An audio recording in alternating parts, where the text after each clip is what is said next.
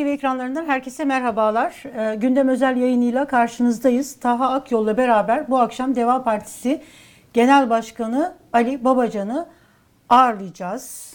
Hoş geldin diyelim Ali Evet. Bey'e. Davetimizi kabul edip Evet. geldiğiniz için Teşekkür, çok teşekkür ediyoruz. ediyoruz. Hoş geldiniz. Hoş bulduk. diyoruz. Teşekkürler. Sağ Sağ olun. olun, davetiniz için. Ali Evet. Babacan'ın geldiği belli. Önündeki evraklar, dosyalar, raporlar. Dolu dolu geldi. Daha bunun içinde Daha neler var? bilgi hazinesi var ayrıca.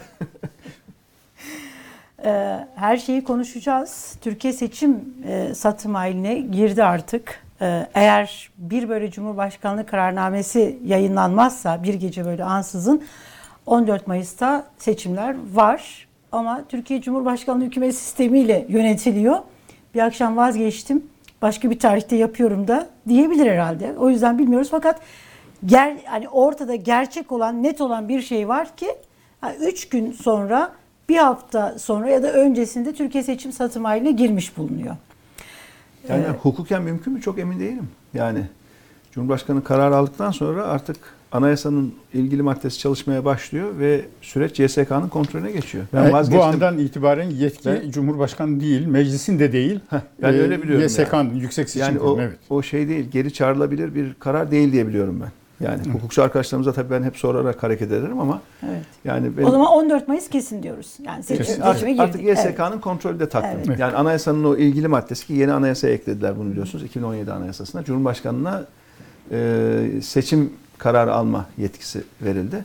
Ama e, meclis de Cumhurbaşkanı da zincirle bağlı birbirine. Ya anca beraber ya kanca beraber. Cumhurbaşkanı sadece meclis se- seçime götüremiyor. Meclis seçime götürünce kendi de gitmek zorunda kalıyor. Dolayısıyla karar alındı ve artık YSK 14 Mayıs'a kilitlenmiş durumda. Yani evet. Şimdi bütün her şeyi konuşacağız. Ekonomiyi konuşacağız, seçimleri konuşacağız, Millet İttifakı'nı konuşacağız. Cumhur Mehmet Şimşek'i İttifakı'nın- konuşacağız. Evet Mehmet şey, Esas- Cumhur esas İttifakı'nın böyle manşet altı orada parça- yani. Manşet. Oradan mı başlayalım yoksa Tarım Bakanı Vahit Kirişçi'nin selden mi başlayalım? böyle hani konulardan konu böyle. Ee, Mehmet Şimşek'ten başlayalım. Evet. Depremi ayrıntılı konuşuruz. Evet. İlk önce bu Mehmet Şimşek. Şimdi son işi. günlerde Ali Bey, son günlerde Mehmet Şimşek'in ismi, eski Maliye Bakanı, yıllarca da siz birlikte de çalıştınız. Mehmet Şimşek'in ismi böyle gündemimizde. Ee, şöyle bir şey söyleniyor. Ee, özellikle gündemde de tutuluyor. Ee, Erdoğan seçimleri kazanırsa ekonomiyi teslim edecek kendisini. Ekonomi koltuğuna tekrar Mehmet Şimşek oturacak ya da eko, yani Cumhurbaşkanı yardımcısı yapacak kendisine. Şimdi bu haber sürekli çıkıyor bu tür böyle hani haberler var, iddialar var. Ee, bu iddialar da taraflarınca bir türlü hani hiç tekzip edilmedi. Dolayısıyla konuşmaya değer olduğunu. Tekzip de edilmiyor, teyit de edilmiyor. edilmiyor. Sıcak duruyor. sıcak duruyor. En son Reuters bunu gündeme getirdi. Şimdi tabii ki yani Mehmet Şimşek göreve başlar mı kabul eder mi? Bu, bunu sormayacağım ben. Benim sormak istediğim şey şu. Çünkü bu Mehmet Şimşek'in e, cevap vereceği bir soru. Ben şunu merak ediyorum. Şimdi ekonomiyi Mehmet Şimşek'e teslim etmek, ekonomik koltuğuna tekrar Mehmet Şimşek'in oturtulması demek o zaman Cumhurbaşkanı Erdoğan'ın bugüne kadar ki yürüttüğü o heterodoks ekonomi politikalarından vazgeçmesi ve bu ekonomi politikalarının da hatalı olduğunu kabullenmesi anlamına geliyor gibi. Ben böyle düşündüm. Siz nasıl düşünüyorsunuz? Bunu değerlendirmenizi istiyorum. Ee, şu andaki sistem biliyorsunuz tamamen tek kişi odaklı bir sistem. Evet. Yani mevcut anayasa, Cumhurbaşkanlığı hükümet sistemi, aslında sistem falan diyoruz da Evet. kendi içinde büyük bir sistemsizlik ama sonuçta mevcut anayasa bir kişiye bütün yetkiyi vermiş durumda. Evet. Bakanların hepsi bir sekreterliğe görevi görüyor. Yani bakanların münferiden böyle bir geniş bir yetki alanı hatta ciddi anlamda sorumluluğu bile yok yani. Bütün yürütme, ergi tek bir kişide toplanmış durumda. Dolayısıyla bakanların biri gelmiş, biri gitmiş. Aslında sonuçta fazla değişen bir şey olmuyor. Yani nihayetinde mevcut sistemde e, Sayın Erdoğan'ın e, gönlünden ne geçerse, keyfi nasıl isterse Evet. kararlar öyle alınıyor. Bağımsız bir Merkez Bankası kalmamış durumda. Yani ba- Merkez Bankası adeta kendi kasası gibi indir faizi, bindir faizi, ver şuna şu kadar, şu dövizi sat, bunu al. Böyle günlük talimatlarla götürebiliyor Merkez Bankası'nı. E, diğer kurumların hepsi öyle. Dolayısıyla artık şu andaki sistemde bakanların veya Cumhurbaşkanı yardımcılarının e, pek kıymeti yok. Kaldı ki şu son yaşadığımız 4 sene 10 ay boyunca bu sistemi test ettik değil mi? Evet. 4 sene 10 ay oldu Cumhurbaşkanlığı hükümet sistemi. Bakanların biri geldi biri gitti. Biri geldi biri gitti. Laf dinlemiyor diye Merkez Bankası başkanları görevinden alındı. Hatta tabiinde güzel bir kitabı var. Teşekkür ederim. Bu konuyla alakalı. O adla evet. Evet tam da tam da o atla laf dinlemiyor diye e, alınan Merkez Bankası başkanları. Dolayısıyla e, yani bunun artık bundan sonraki süreçte nasıl devam edeceğini görmek çok zor değil yani. Yani 5 yıllık bir uygulama var karşımızda ve 5 yıllık uygulamanın sonucunda meydana gelmiş hayat pahalılığı, korkunç zamlar, iki haneli, üç haneli enflasyon, orta direğin çökmesi, yoksulun daha yoksul olduğu, sabit gelirli herkesin Türkiye'de satın alma gücünün düştüğü, fakirleştiği.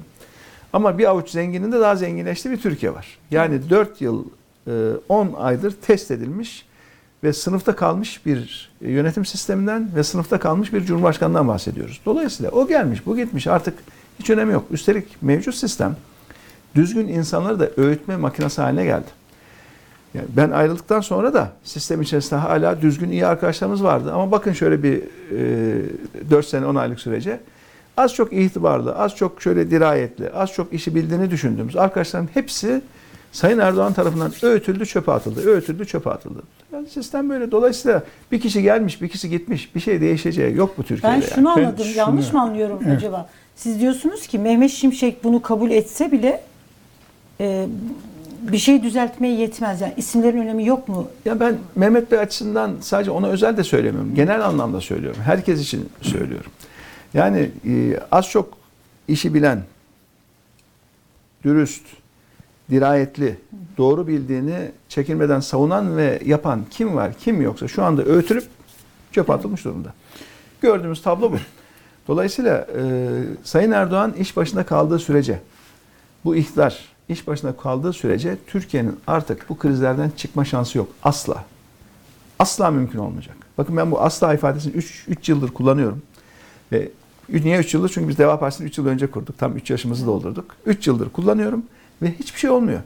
Ne diyorsam da gerçekleşiyor. Bakın daha kötüye, daha kötüye, daha kötüye gideceğiz diyoruz ve maalesef İlk defa bizim e, bu Maalesef televizyonda bu oluyor ye- burada söylediniz. Evet. Her gelecek e, 6 aylık dönem, 1 yıllık dönem Evet. içinde bulunduğumuz dönemden daha kötü olacak. O kadar. Ve öyle de Ve gidiyor sanmayın maalesef. ki bazı bazı ekonomik göstergeler böyle bugünlerde biraz daha sakinleşti, biraz daha iyileşiyor gibi görüyorsa bilin ki o sak- onları sakin göstermek, o göstergeleri iyileşiyor gibi göstermek adına bir sürü risk biriktiriyorlar başka yerlerde yani.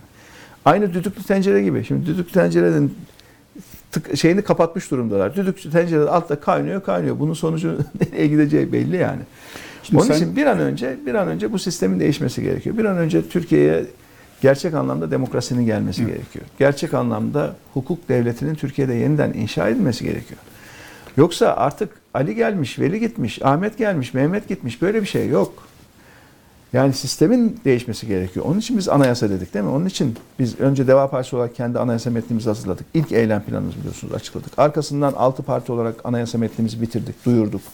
Niye? Çünkü sistemi değiştirmemiz gerekiyor. Sistem her şeyin temelinde. Temeli sağlam atacağız ki Evet. bunun üzerine sağlam bir ad- adalet inşa edelim, sağlam bir hukuk devleti inşa edelim, sağlam bir demokrasi inşa edelim, sağlam bir ekonomi inşa edelim. Bunlar olmadan mümkün değil artık yani. Bu, bu, bu dönem bitiyor. Bakın Erdoğan devri bitiyor artık. Bunu görmek lazım.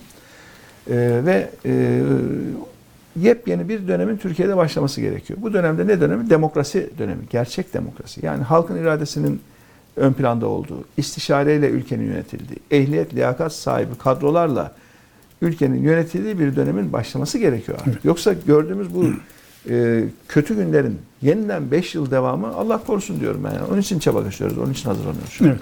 Sayın Babacan, e, Mehmet Şimşek olayı şu açıdan e, son derece önemli.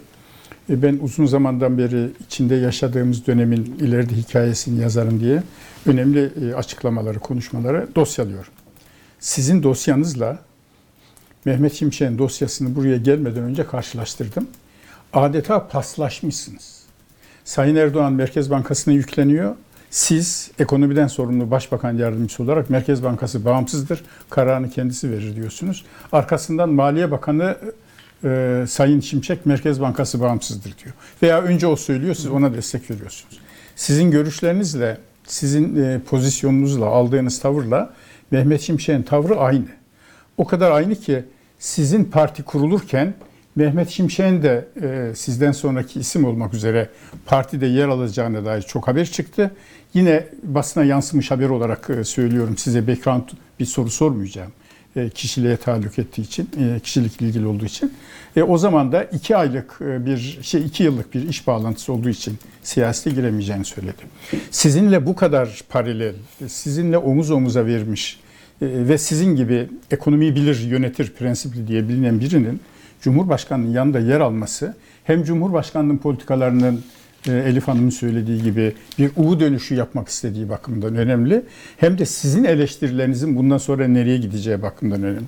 Şimdi size Mehmet Şimşek'in bir cümlesini okuyacağım. Diyor ki 6 Mayıs 2016'da Türkiye'ye yatırım gelmesi için risk birimi düşük olacak bir, dünya normlarında olmalıyız. İki, tüm alanlarda rasyoneliteyi korumalıyız. Üç, sizin de böyle birçok konuşmanız var. Bunu diyen bir adam böyle bir yönetimde görev alabilir mi? Görev alması piyasaları inandırır mı? Bir anlam ifade eder mi? Ee, Aslında Elif Hanım da başta söyledi. Tabii e, öncelikle Sayın Şimşek'in kendisine sor- sormak gerekiyor bu konuları. Yani ne Yok ben düşünüyordur, nedir, öyle bir nasıldır? şeyin piyasaları nasıl etki, piyasaları soruyorum size. Ekonomiyi soruyorum, yatırımcıları soruyorum. Etkisi olur mu diye. Tabii kişiye özel sorduğunuz için yani ben şimdi Mehmet Bey'e özel bir şey söylemek istemem. Çünkü onun kendi kararı ne olur, ne yapar bilemiyorum yani böyle bir teklif var mıdır, yok mudur yoksa sadece bir dedikodudan mı ibarettir? Bunları bunları bilemiyorum. Şey de olabilir, bir algı yönetimi de olabilir belki. Ya bile, bilemiyorum Mehmet doğrusu, Şimşek'in bilemiyorum. ismi Yani piyasaları olumlu etkiler mi? Erdoğan'ın elini güçlendirir mi? Sorumuz bu aslında değil mi tam olarak? Şöyle yani Sayın Erdoğan işin başında olduğu sürece, olduğu sürece bu ülkenin nasıl yönetildiğini ve bundan sonra da nasıl yönetileceğini dünya alem görüyor. Dünya alem biliyor. Yani işin başında kendisi olduğu sürece bu işin nasıl gideceğini biliyor. Ben niye ayrıldım AK Parti'den? Biz Deva Partisi'ni niye kurduk arkadaşlarımızla?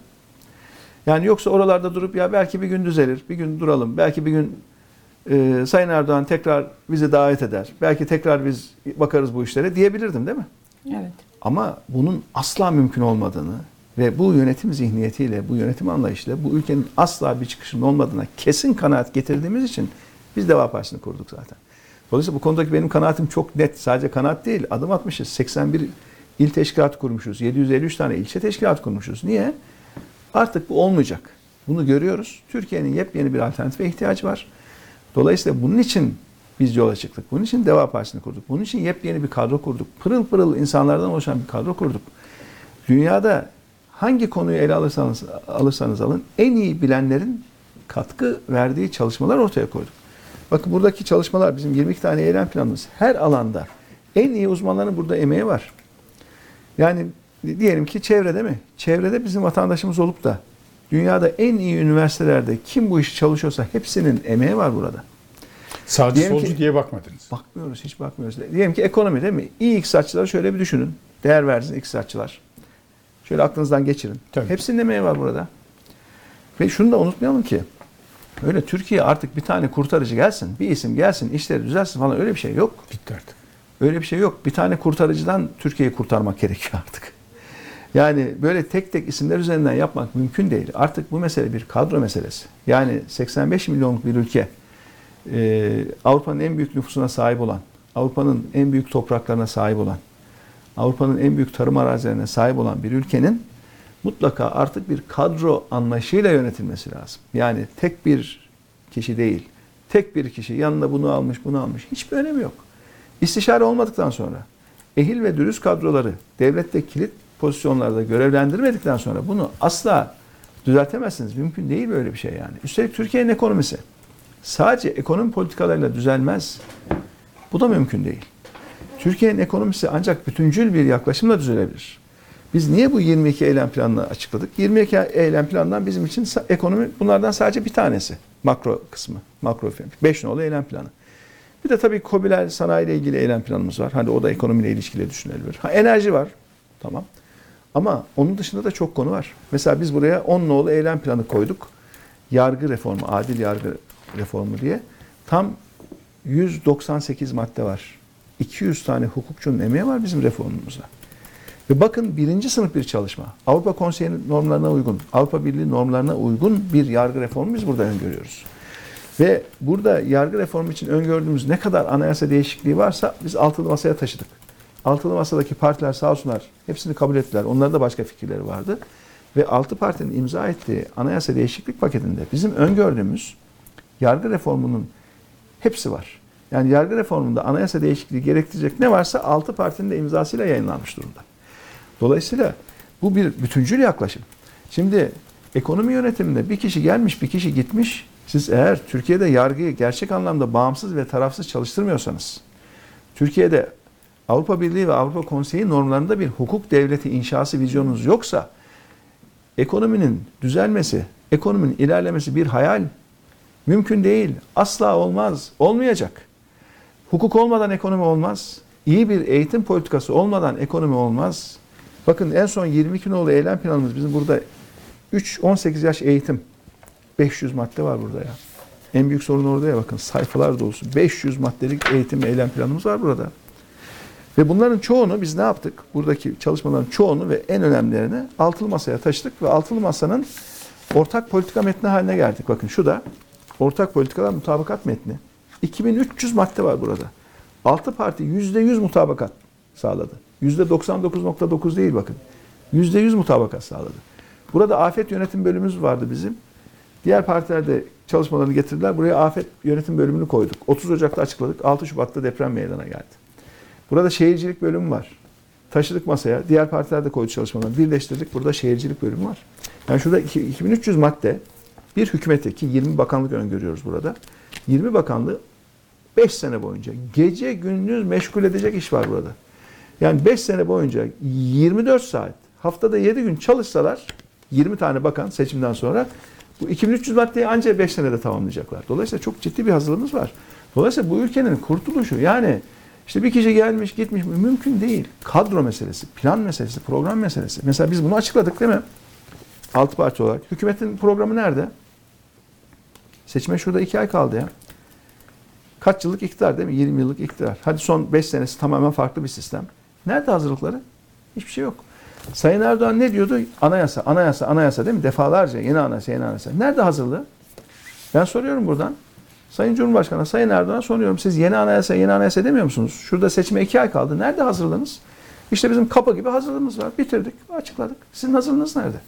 Ya inanın bunların böyle plana, programa falan inandığı yok. Sabah kalkarım, aklıma geleni yaparım. İstediğimi yaparım. Kimse de bana hesap soramaz. Şu andaki yönetim zihniyeti Türkiye'de bu. Böyle bir yönetim zihniyetinin herhangi bir alanda başarı üretmesi tamamen tesadüf olur. Tamamen tesadüf. Hani bozuk saatin günde iki defa doğruyu göstermesi gibi bazı alanlarda tesadüfen başarı elde edilebilir. Ama esas başarısızlıktır. O da ortaya çıktı. İşte bu tek adam sisteminin depremin o ilk günlerinde nasıl ülkeyi kilitlediği, nasıl devlet sistemini kilitlediğini gördük. Yani devlet kurumlarının nasıl zayıflatıldığını, bu ehliyetsiz, liyakatsız insanlarla devlet kurumlarının nasıl işlevsiz hale getirildiğini gördük. Böylece Şimdi Sayın Erdoğan diyor ki ilk birkaç geldik. gün birkaç gün aksama oldu diyor. Bir dakika ya. İlk birkaç gün aksama oldu dedin. Birkaç gün dedin zaten iki gün, üç gün. Zaten- hayatlarının zaten. kurtulacağı zaman o zaman. Evet. Binlerce insan o ilk birkaç gün müdahalede bulunmadığı, bulunulamadığı için Öldü. hayatlarını Mikrofon kaybetti düştü, yani. düzeltelim. Dolayısıyla Arkadaşlar eğer düzeltelim. ses gelmeye devam ediyorsa sorun yok. Yok. Evet. Siz Evet. devam edin. Siz devam Sorun edin. yok. Ee, dolayısıyla burada e, yönetim sisteminin nasıl sıkıntılı olduğunu, yönetim sisteminin nasıl e, Türkiye'yi zora soktuğunun en önemli sınavı işte bu e, şu anda yaşadığımız e, deprem ve deprem sonucunda devlet sisteminin kilitlenmesi, hareket edemesi. Şimdi silahlı kuvvetler personeli değil mi? Niye çok geç sahaya çıktı? Niye hemen ilk saatlerde yoklardı? Ben bunu biz size sordum. soralım. Niye? Sizin Bunu- yorumunuz? Biz bunu soru önergesi olarak Türkiye Büyük Millet Meclisi'nde 5 bakana 74 soru olarak sorduk. Mecburen bakanlara soruyoruz çünkü anayasada Cumhurbaşkanı'na sorma diye bir yol yok yani. Evet. Bakanlar yoluyla soruyoruz ama nihayet cevap tabii Cumhurbaşkanı vermesi gerekiyor. Çünkü o bakanlar Cumhurbaşkanı talimat vermeden kılını kıpırdatamıyor, oynayamıyor yerinden yani. Acaba adım atarsam başıma bir iş gelir mi? Acaba Cumhurbaşkanından habersiz bir talimat verirsem yarın beni fırçalar mı? Bakanların psikolojisi bu. Ben bunu mesela Milli Savunma Bakanı'na defalarca sordum, sordum, sordum. Soru Hulusi önergesi Akar Bey. verdik. Evet. Yani depremin olduğu sabah silahlı kuvvetler personelinin sahaya çıkması ile ilgili bir talimat aldınız mı? Bir talimata ihtiyacınız var mıydı? Bir talimat verdiniz mi? Niye ilk birkaç gün e, silahlı kuvvetler personeli sahada az göründü, ondan sonra sayıları çoğaldı? Ne oldu bunu biz merak ediyoruz vatandaş olarak. Bir söyleyiverin hele dedim. Cevap yok. Ya da e, vinçler, iş makineleri neden e, o ilk e, günlerde parklarda yatarken enkazlar altında insanlar can çekişti? Neden o iş makineleri hemen mobilize edilemedi? Bu sorumluluk kimdeydi? AFAD'da mıydı? Sorumluluk AFAD'daysa AFAD niye harekete geçmedi? Bu iş makinelerinin envanteri devletin elinde yok muydu? Bunun sorumluluğu kimde? Eğer AFAD'daysa AFAD niye bu kadar zayıflatıldı? Niye bu kadar çökertildi? AFAD'dan sorumlu bakan kim? O bakandan sorumlu Cumhurbaşkanı kim bu ülkede? Bakın bunların hiçbirinin cevabı verilemedi bugüne kadar. Yok. Ondan sonra ya ilk birkaç günde e, aksamalar oldu. Helallik E, e, helallik isterim. Ya insanlar öldükten sonra mezara defnedildikten sonra mezara defnedilen insanlarla bir helallik müessesesi yok.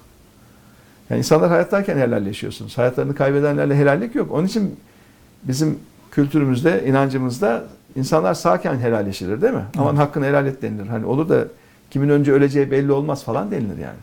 Bakın buradan bir şey okuyorum hemen size. Şeyma'nın bir tweetini okuyorum. Şeyma. 3 sene önce, depremden 3 sene önce Twitter'dan şunu yazmış. Demiş ki, bir deprem ülkesinde yaşayan ve deprem tehlikesi yüksek illerden Kahramanmaraş'ta yaşayan birisi olarak bir gün burası da Elazığ'ın, İzmir'in kaderini yaşarsa benim için, ailem için veya herhangi biri için melek oldu diye iyileştirmeler yapmayın. Hakkımızı arayın demiş. Ya. Şeyma Kahramanmaraş'taki Şeyma, depremde evet. öldü. Öldü. öldü. Şeyma diyor ki benim hakkımı Hakkınızı arayın diyor. Yani ne diyor öyle ben melek Vasiyet. oldum hani ol öyle demeyin diyor. Benim hakkımı arayın diyor. Böyle, bu deprem sebebiyle ben ölürsem diyor. Benim hakkım. Baş, ailem ölürse diyor. Benim hakkımı arayın diyor. Bizim yaptığımız bu. Yani Şeyma ile nasıl helal, helalleşeceğiz? Öyle bir helalleşme müessesesi yok yani. Dolayısıyla deprem, afet bu olur, facialar olur. Bunun nokta atış tarihini bilemezsiniz ama deprem geliyorum der. Yani şiddetini tahmin edersiniz. Bilim insanları bunun hesabını yapabilir. Nerede olacağını hesabı yapılabilir. Koordinatlar az çok belirlenebilir. Zamanında bir zaman aralığı belirlenebilir. Yani şu kadar yaklaşık şu kadarlık bir zaman dilimi içerisinde diye. Ama deprem geliyorum diyor. Şimdi geliyorum diyen bir depremle ilgili eğer zamanda hazırlık yapılmadıysa, depremin ilk birkaç günü sistem tamamen kilitlendiyse, insanlar enkaz altında can çekişirken, iş makineleri orada yattıysa, silahlı kuvvetler personelinin çoğu kışlada tutulduysa, AFAD'ın gönülleri havaalanlarına inip sahipsiz bir şekilde ben ne yapacağım şimdi diye sağa sola baktıysa, uluslararası kurtar, kurtarma ekipleri gelip de biz ne yapacağız, nereye gideceğiz diye ortalarda böyle koordinasyonsuz bir şekilde dolaştıysa Hatta bir kısmı Bunun çalıştırmıyorlar e, diye gittiler. Evet. Müdahaleler oluyor diye. E, Evet. Uluslararası yardım ekiplerinin bir kısmı e, çalışmalarımıza müdahale ediliyor diye gittiler. evet Peki Şeyma'nın hakkını siz nasıl savunacaksınız? Şimdi öldü. Yani Şeyma gibi pek çok yani 50 bin bu sadece bizim yani bildiğimiz resmi olarak kayıtlara geçen. Ee, ben 37. gününde deprem Hatay'a gittim. Hala orada mesela arama kurtarma çalışmalarının yapılmadığı enkazlar var hala. Yani ve, e, işte Hataylılar gösteriyor. Burada diyor hala insanların hani cesetler var, cenazeler var, insanlar var diye tek tek gösteriyorlar. Doğru. Şimdi benim merak ettiğim şey aslında hani biz bunun hep böyle cevabını aradık ama bu insanlar ihmalden öldü. Gidilseydi yani ilk 40 e, e, işte Yani ilk hepsinin 48 bir saat kısmı- 6 saat. bir kısmı diyelim yani. Evet, bir ilk- kısmı. Belki bazıları deprem anında gerçekten vefat etmişti Evet. yani o. Ama Yani ilk ama bir 24 kısmının- saat bir kısmının geç müdahale sebebiyle vefat ettiği kesin yani. Şimdi Evet. ilk 24 saat işte mücevher kıymetinde, ilk işte 48 saat altın kıymetinde, 72 saat böyle. Peki şimdi Tam bunun hukuki biraz olarak aksamalar oldu yani. Evet, biraz, aksamalar oldu. birazcık aksamalar oldu. Evet, ifade o. Bunun hukuki olarak bunun e, hesabının sorulması mümkün mü? Bu hayatını kaybeden, haksız yere hayatlarını kaybeden insanların hukuken mücadelesini yürütmek mümkün mü? E, bu Şimdi- olabilecek mi? Evet şimdi hani dediniz ya e, Şeyma için şimdi ne yapabilirsiniz diye. Evet. Bakın Şeyma bu tweet'i atmış. Ben de bu tweetten sonra Kahramanmaraş'ta bizim ilk kongremiz oldu. Ve ilk kongresinde bir konuşma yaptım. ve İl Kongresi'ndeki konuşmamda da Kahramanmaraş merkezli bir deprem riskinden bahsettim. Şu 13 Temmuz Heh, 13 2021. Temmuz, bir evet, ona bakalım mı? Olur, olur. Bir arkadaşlar Depremden önce.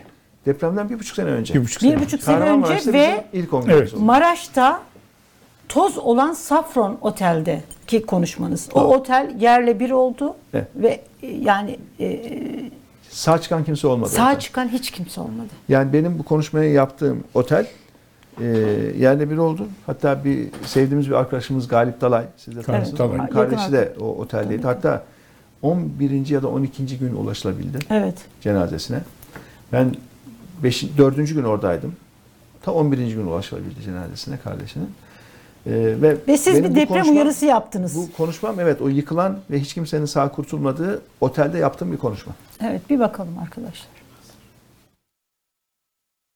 Değerli arkadaşlarım, uzmanlar uyarıyor.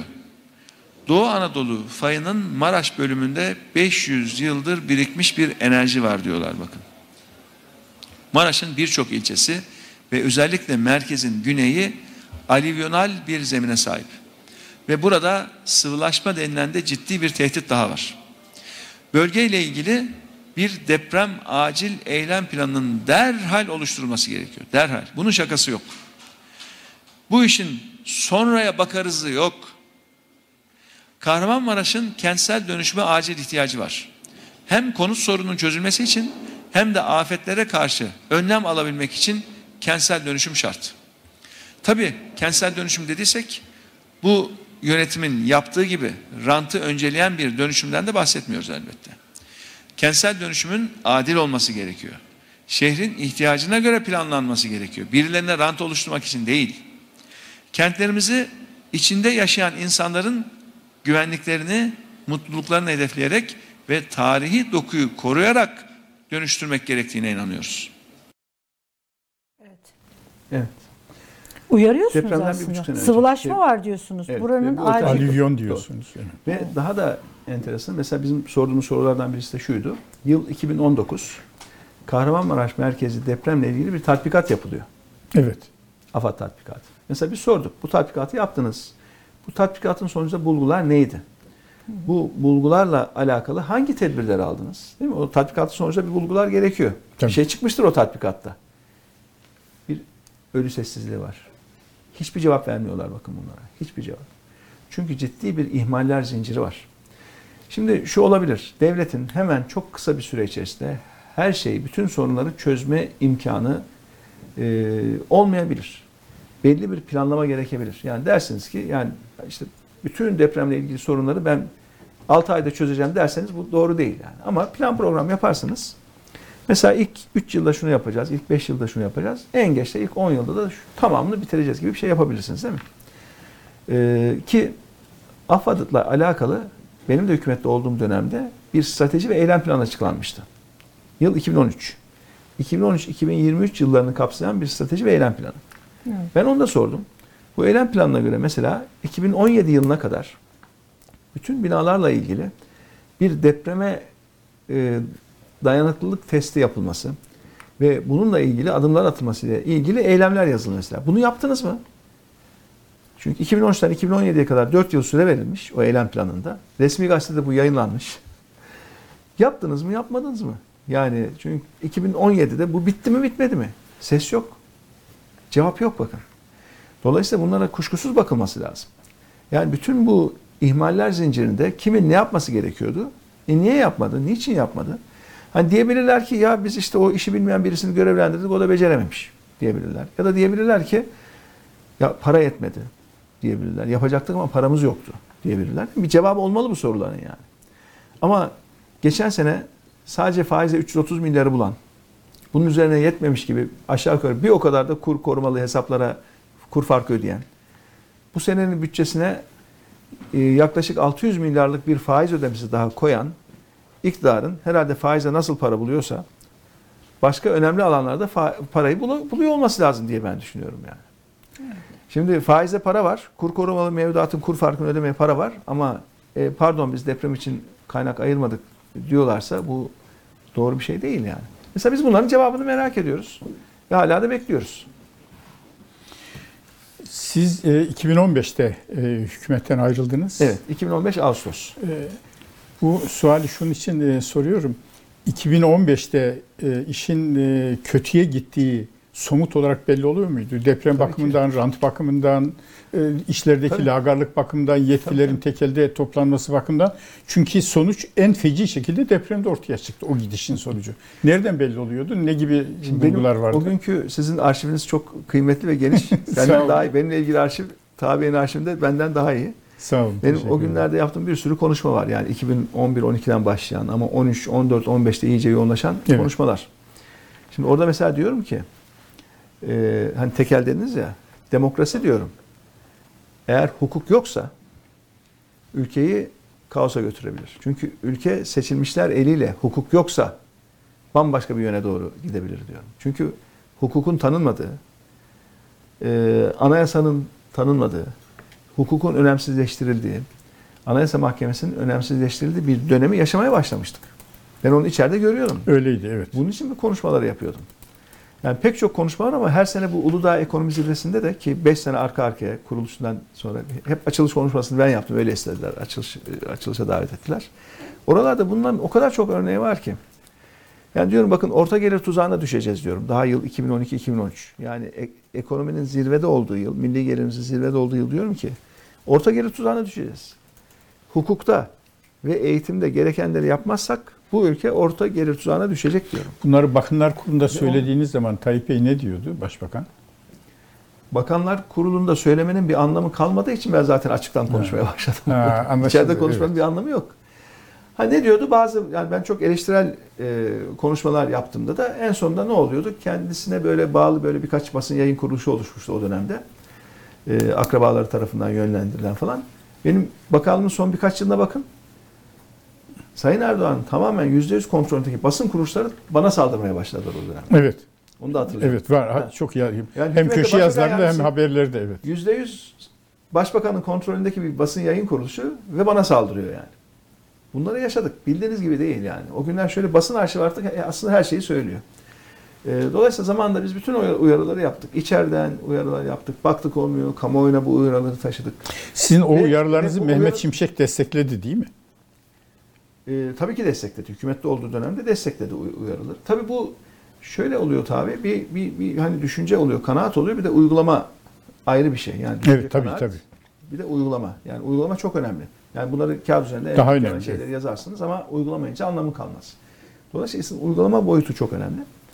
Ya ben 2015 Ağustos'ta e, ayrıldım. E, Mehmet Bey sanırım birkaç yıl daha devam etti. Tam onun tarihlerini hatırlayamıyorum yani. E, Hükümet olduğu devam etti. 2018'de e, Evet. da- damada te- teslim Evet. etti. Ama tabii E, çok Sayın yalnız- Albayrak'a teslim etti. Yani e, hani Mehmet Bey ve benzeri görüşte olan arkadaşlar sayıca çok azaldı ben ayrıldıktan sonra. Sayıca azalınca etkileri azaldı. Yani söylüyorlardı ama söylediklerinin hemen hemen hiç faydası olmuyor idi. Dolayısıyla işte hele hele 2017'de anayasa değişikliği, 2018'de de bu yeni sistemle kurulan hükümet, Cumhurbaşkanlığı hükümet sistemiyle. Hep sistem sistem diyorum ama onu baştan paranteze aldım yani sistem denilen ama tam bir sistemsizlik olanı e, dönem 2018'de başlamış oldu. Dolayısıyla e, bu dönemde de artık herhangi bir konuda herhangi bir e, ciddi başarı e, mümkün değil. Olmuyor da yani. yani 4 sene 10 aydır yaşadık. Olmuyor. Yani kimse beklemesin ki ya 4 sene 10 ay boyunca olmadı ama hadi bir 5 sene daha tanıyalım. Belki ikinci 5 sene de olur. Olmayacak. Evet. İnanın daha kötüye gidecek. E, o Yani- dönemde e, sizin meslektaşınız Sayın e, Mehmet Şimşek'in de Mehmet Şimşek gündemde olduğu için ben de ona Evet. referansta bulunuyorum. Evet. Bu yaşadığımız geçici bahar önümüzde çok büyük sıkıntılar var diye konuşmaları var. O da görmüş ve söylemiş yani. Tabii ki, tabii ki. Evet. Evet. Ben Tabii. şimdi özellikle tabii Merkez Bankası ile Evet, ilgili Merkez Bankası. baskı ben ayrıldıktan sonra Merkez Bankası ile ilgili baskı çok fazlalaştı yani. Hele hele ben ayrıldım bir süre sonra Erdem Başçı da ayrıldı Evet. ve Erdem Başçı bir bakıma aslında son gerçek bağımsız Merkez Bankası başkanıydı. O ayrıldıktan sonra ben ayrıldım. Erdem Başçı ayrıldı. Ondan sonraki Merkez Bankası başkanlarının hiçbirisi zaten 5 yılı tamamlayamadı. Tamamlayamadı evet. Hepsi baskı altında. Laf oldu. dinlemediler gittiler. Evet laf dinlemediler gittiler ve e, sonuçta işte maalesef Şimdi ben vardık şeyi yani. sormak istiyorum Ali Bey.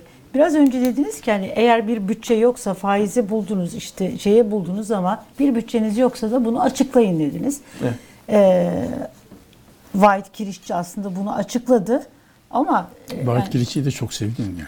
efendim Çok sevdin Vahit Kirişçi'yi. Yok ilk kez soruyorum şimdi Vahit Kirişçi'yi. Şimdi şöyle bir şey var. Daha depremin acısı dinmeden, daha enkazlar kaldırılmadan, insanların acısı taptaze, e, çadırda yaşıyorlar. E, Çadır sorunu tam çözülebilmiş değil. Fakat bir de böyle bahar mevsimi, yağış mevsimi, bir de sel vurdu Güneydoğu'yu. Urfa'yı, Adıyaman'ı, Malatya'yı sel yani bir sağanak yağış, yağmur, sele Şehir dönüştü. içinde adamlar öldü. Evet. Sele insanlar kapıldı gitti. Yani hele mesela bir e, şey vardı. Hamile bir, iki aylık hamile bir Evet. anne ve bir buçuk yaşındaki bir kızı. Depremden kaçtılar, sele yakalandılar. E, yani her doğa olayı neredeyse ülkemizde bir felakete, bir faciaya dönüşüyor. Bununla alakalı Tarım e, ve Orman Bakanı Vahit Kirişçi bir televizyon programına katıldı. Yani böyle hani e, nasıl değerlendirilir bi- bilemiyorum ama diyor ki Şanlıurfa'da yağış göz ardı edilebilecek bir yağış değildi. Biliniyordu bu işte sağanak yağışın olabileceği. Ama bunların hayata geçirilmesiyle ilgili elimizdeki enstrümanlar da yetersiz kalabiliyor dedi. Bir de tabii tepki çeken bir şey var. Evet 15 canımız gitti ama toprakta suya kavuştu gibi de bir açıklaması var. İnsan utanıyor tabii bunları e, söylerken. Kaldı ki bir başka tehlike belirmiş. Su çabuk tahliye edilmezse e, aşırı e, sulama yüzünden ekinlerin e, çürümesi, mahsulün çürümesi ihtimali Evet.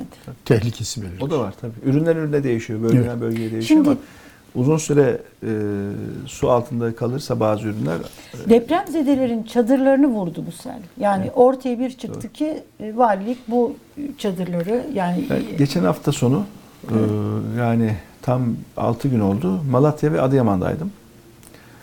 E, or, her iki kentte de çadır ilk günden itibaren çok fazla yani orada kaldınız. Tabii. Devamlı oradaydınız ilk herhalde. 14 günün ilk 2 Evet. haftanın tam 9 günü zaten oradaydım.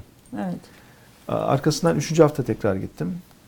Sonra e, 4. hafta bu işte Cumhurbaşkanı adayı ile ilgili birkaç gün böyle hareketli günler yaşadık. Olağanüstü toplantılar falan yaptık. E, O hafta gidelim ama 5. hafta tekrar gittim. İşte 5. hafta gidişimde de Malatya ve Adıyaman'daydım. Tabi bu hangiyle niye gidiyorum, hangi sırayla hepsinin sebebi var yani. E, şimdi Adıyaman'da da Malatya'da da şunu gördüm. Bu çadırların kurulduğu bölgeler sel konusunda yani aşırı yağış ya da sel olduğunda çok emniyetli alanlar değil onları gördüm. Mesela Şanlıurfa'ya ondan iki hafta önce gittiğimde de bunu gördüm. Diyarbakır'da gördüm bakın Diyarbakır'da. Yani şimdi nehir yatağına çadırlar kurulmuş.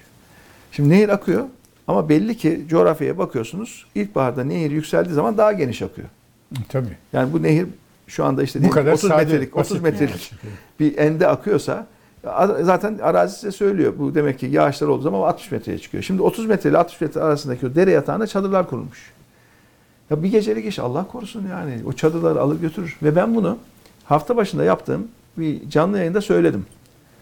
Salı akşamı yaptığım canlı yayında. Dedim bu deprem de- Depremden iki çadırların gün önce. çadırlar selden, Selden, iki, selden iki gün önce. Çok özür dilerim. Dedim Selden- ya ben gittim gördüm bu yani çadırların kurulduğu bazı yerlerde önümüz yağış ilkbahar. Yani ilkbaharda illa çok yağacak yağmur. Yani sele dönebilecek. Bazı çadırların kurulduğu yerler tehlikeli yerlere kurulmuş dedim. Bunlara bir an önce bakıl bakılması lazım dedim. Ama biz ancak sesimiz bu kadar duyuyoruz. İki gün sonra bu oldu. Adıyaman'ın Tut ilçesine gitmiştim. Geçen hafta sonu yine. Ee, vefatlardan dördü de Tut'ta oldu biliyorsunuz. Evet, Çünkü bir konteynere- anne, anne, o Evet. hamile anne ve bir buçuk yaşındaki onlar. ço- tut. Tabii tabii. Oradaki konteynerden. Evet, evet. Oradan Çünkü konteyneri tam dere yatağına koymuşlar. Bizim Tut ilçe başkanımız da vefat etmişti depremde. Zaten onu taziye için ben gitmiştim. Ee, konteyneri ya da konteynerları dere yatağına koymuşlar. Su yükselince konteyner alıyor götürüyor. Önce babanın cenazesine ulaşıldı. Sonra kayıplar vardı. Kayıplara ulaşıldı. Yani giden can geri gelmiyor maalesef. Yani tedbir çok önemli. Yani e, hani buna kader yazısı dersiniz, kader çerçevesi dersiniz. Yani biz hepimiz kadere inanırız ama bizim inancımız da aynı zamanda nedir? Yani önce tedbir, sonra Allah'ın takdiri. Yani ama önce tedbir. Evet. Yani tedbir bizden, takdir Allah'tan deriz. Şimdi tedbir almıyorsak, tedbir almamanın sonucunda ölümler oluyorsa O bizden. bu bu bizden insanlardan kaynaklanıyor yani. Şimdi bu kadar basit bir şey değil. E deprem oldu ne yapalım? E zaten şehit onlar. Ama ne diyor okudum. Şeyma ne diyor? Öyle bizim için melek oldu deyip geçmeyin diyor ya. Hakkımızı arayın diyor Şeyma değil mi? Dolayısıyla eee, tedbir çok önemli. Evet. Yani bütün bak bizim bütün yaptığımız hazırlıklar ne bunların hepsi tedbir tedbir tedbir, tedbir değil mi? Niye biz bunları yaptık? Evet. Önceden niye yaptık? Yani önceden yapmanın adı tedbir oluyor zaten. Sonra olunca kaza olmuş oluyor, işten geçiyor.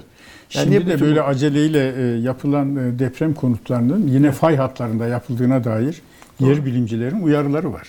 Doğru. Yarın e, bir Allah korusun yeni bir deprem olduğunda Evet. yaptığın deprem evleri yıkılacak yine Allah korusun e, facialar Evet çünkü yaşanacak. istişare yapmıyorlar. İstişaresiz çalışıyorlar. Bakın Adıyaman'a gittiğimde e, TMOP Adıyaman Şubesi Başkanı ve oradaki mimarla mühendislerle bir toplantı yaptık. Çadırda yaptık tabii. Çünkü binaların çoğu yıkık. Sonra Malatya'ya geçtim. Malatya'da OSB'de sanayicilerden büyük bir halkayla oturduk. E, ve e, hem yapılaşma konusunda hem de sanayi konusunda ne yapılması gerekiyor diye ben onlara sordum. Arkadaşlar siz söyleyin bakın. Yani biz her şeyi herkesten daha iyi biliyoruz. Böyle bir şey yok. Damdan düşene de soracaksınız. Onların hem Tabii. sorunlarını dinleyeceksiniz hem önerilerini Bir de bölgeyi bilenler onlar, Tabii. yaşadıkları coğrafyayı Şimdi bilenler burada onlar. yapılması gereken şuydu. Bu alelacele TOKİ konutlarına başladılar. Evet acelede yapılması gerekiyor bu konutların ama öncelikle şöyle bir hafta hızlı bir şekilde bir haftalık bir istişare ilan edeceklerdi.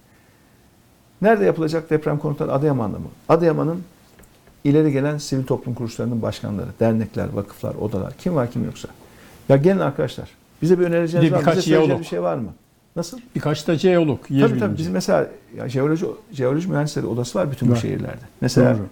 Malatya'daki jeoloji mühendisleri odasının başkanı bizim il başkan yardımcımız.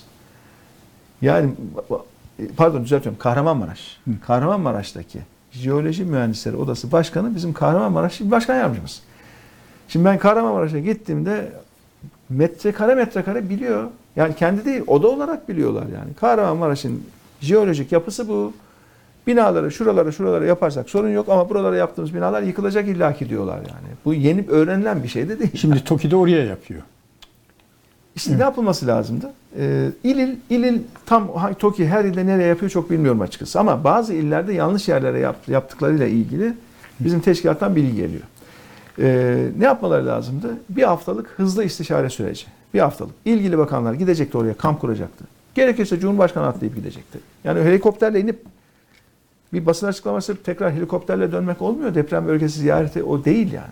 Biraz orada kalmak lazım, insanları dinlemek lazım. Diyeceklerdi ki biz bir hafta istişare süresi ilan ediyoruz.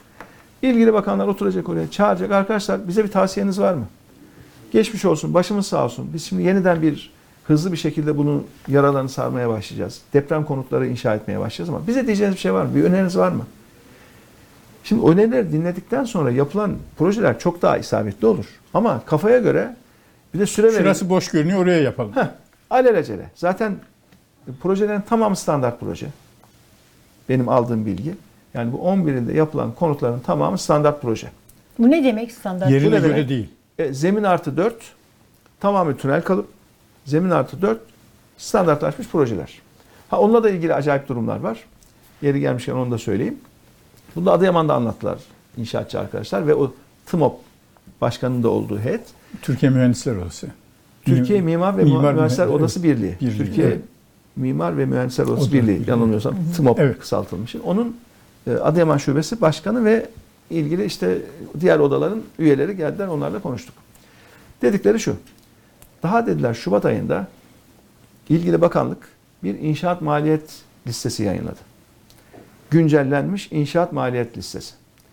Ve bu inşaat maliyet listesine göre TOKİ standartında 105 metrekarelik bir inşaatın maliyeti 600 küsür bin lira görünüyor. Yine Adıyaman'da ihaleler verildi dediler. 1,5 milyon lira 1 milyon 700 bin arası. Bu kadar artmış olamaz. İki misli, iki buçuk misli. Hayır bir dakika. Şubat'tan Mart'a artar mı bir ayda?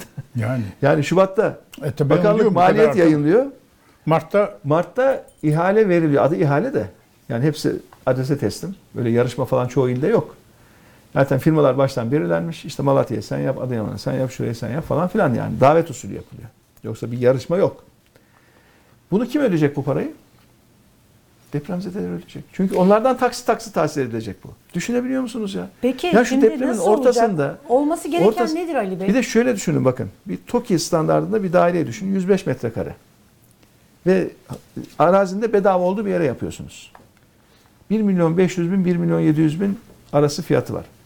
Normalde arazide eklenir değil mi buna? Arazide eklendiği zaman yarı yarıdır kabaca arsa bedeli. Yani 3 milyon 3 milyon 200 bine 105 metrekarelik bir TOKİ dairesi olur mu? Adıyaman'da siz 3 milyon 3,5 Nerede? milyona böyle bir daire alır mısınız? Ama o fiyata çıkaracaklar işte bu daireleri ya. Bir de böyle bir acayip bir şey var inanın ya. İnsan utanıyor. Ben bunu anlatırken hicap duyuyorum ya. Ya daha cenazeler cenazeler soğumadı ya. Bak, Cenazeler soğumadan bunlar oluyor memlekette bakın. Peki normali nedir Ali İnanılır Bey? gibi değil. İnanılır Şimdi gibi değil. yani. şöyle bir şey var.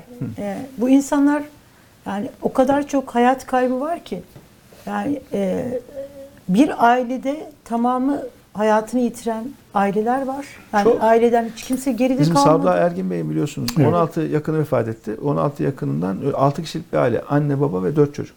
Evet. Ben Hatay'a gitmeden böyle birkaç saat önce enkazdan çıkartmışlar. Köye defnetmişler ve ben de köye gittim onların cenazesine. Dede cenazelerin başında ağlıyor. Oğul, gelin, dört torun. Şimdi e, çok böyle yani. Mesela Adıyaman'da büyük aile apartmanları çökmüş. Evet. Her aileden 10 kişi, 20 kişi, 50 Evet. kişi falan yani bir, bir İnsan kime korkunç bir tablo yani. Hangisine acıyacaksın, hangisine üzüleceksin, kimin yasını tutacaksın bu bilinmiyor. Şimdi depremzede yani burada bir açık böyle devlet iş- ihmali var. Yani ihmal.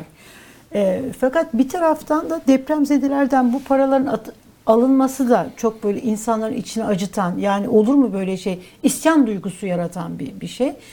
Bir yandan da mesela şimdi seçim dönemi olduğu için Tayyip Bey diyor ki bir yılda yapacağız ama bu depremzedelere de ödetilecek bir meblağ var. Bu da çok yüksek. Ama diğer tarafta Millet İttifakı'nın Cumhurbaşkanı adayı da diyor ki biz hiç para almadan bu konutları vereceğiz. Siz nasıl değerlendiriyorsunuz? Yani Şimdi e, Yani bu iki siyasetçinin söylediğini ekonomist Ali Babacan nasıl değerlendiriyor? şimdi şöyle e, barınma en temel ihtiyaç. evet. Eğer bir bina yıkıldıysa ve bu binanın e, yıkılmasında devletin bir sorumluluğu varsa, yani devlet gerekli zemin etüdünün yapılmış olup olmadığını denetlemediyse, binanın Evet. sağlam olup olmadığını denetlemediyse, vatandaş da devletin denetimine güvenip de o konutu aldıysa burada kesin devletin bir sorumluluğu var. Yani e, sorumlular sadece müteahhitler değil bakın. Şu ana kadarki tutuklamalara bakın hep müteahhit tutukluyorlar. Ya müteahhit yapan da Evet. yapma görevi müteahhitin. Peki bunu denetleme görevi kimin? Müteahhit bunu sağlam yaptı mı yapmadı mı? Yönetmeliğe göre yaptı mı yapmadı mı? Projesine uygun yaptı mı yapmadı mı? Belediye ile Şehircilik Bakanlığı. Evet. Değil mi? Evet. Belediye de bizden, Peki Şehircilik kadar- Bakanlığı da bizden. Öyle değil mi? Evet ama müteahhit bizden değil ya. Bir de müteahhit yapan olduğu için siyaseten de onu suçlu göstermek kolay İşi bir bize şey. geliyor. Hatırlayalım bu 99 depreminde de Veli Göçer miydi? Veli Evet. Göster. Ha, öyle Meşhur. bir şey buldular. Soyadı da Göçer. Binası da göçtü falan. Tam medyatik. Vay 99 depremin bir tane sorumlusu var. O da bir tane müteahhit. Böyle bir şey yok ya. Yani kimi kandırıyorsunuz ki? Dolayısıyla mesela biz burada ne yaptık? Depremden hemen 4 hafta sonra bir değerlendirme ve çözüm raporu yayınladık. 273 maddelik yapılacaklar listesi sıraladık. Bunun en sonunda adalet ve yargı bölümü. Depremden sonra adalet ve yargı ile ilgili neler yapmak gerekiyor? Burada sadece yapan değil, bunu denetleme sorumluluğu var iken bu sorumluluğunu yerine getirmeyenler ilgili ilgili de savcılık Asgariden süreçleri vazifeyi ihmal suçu. Asgariden. Tabii. Ölümle sonuçlandıysa, Tabii ki. maddi hasarla sonuçlandıysa daha ağır suç. Dolayısıyla Sayın Kılıçdaroğlu'nun bahsettiği bu deprem konutlarının bedelsiz verilmeli dediğinin arkasında böyle bir Ha. yaklaşım var. Anladım. Yani eğer bunu denetleme görevi devletinse ve devlet bunu yapmadıysa, bu yüzden de bu binalar yıkıldıysa burada devletin bir tazmin sorumluluğu vardır diyor. Dolayısıyla bu böyle yapılmalıdır diyor. Dolayısıyla bu ne yapılması lazım? Aslında bütün bu hukuk süreçlerinin çalıştırılması lazım. Hukuk Yine geldik bağımsız sonucunda- yargı, yargının güvenirliği, Tabii. etkin soruşturma. Tabii, ben size şeyi soracağım. Bütün deprem yaralarının sarılması insani bir mesele olduğu kadar nihayet imkan meselesi maddi mesele, ekonomik mesele. Ee, bu deprem ve sel felaketi enflasyonu nasıl etkileyecek? Ben iş adamıysam onun planlamasını yapacağım. Evet. Önümüzdeki e, aylarda şu olacak diye. Bütçe açığını nasıl etkileyecek? Dış açığı çünkü ithal edilecek. Ödemeler malzeme. dengesini, Dış tabii. açığı, ödemeler dengesi nasıl e, etkileyecek? Ve devlet ne kadar borçlanıyor? Bunu bize böyle çok somut olarak ortaya koyun. Halk da bilsin maliyet ne? Biraz sonra da size bu maliyet nasıl karşılayacağız diye soracağım çünkü.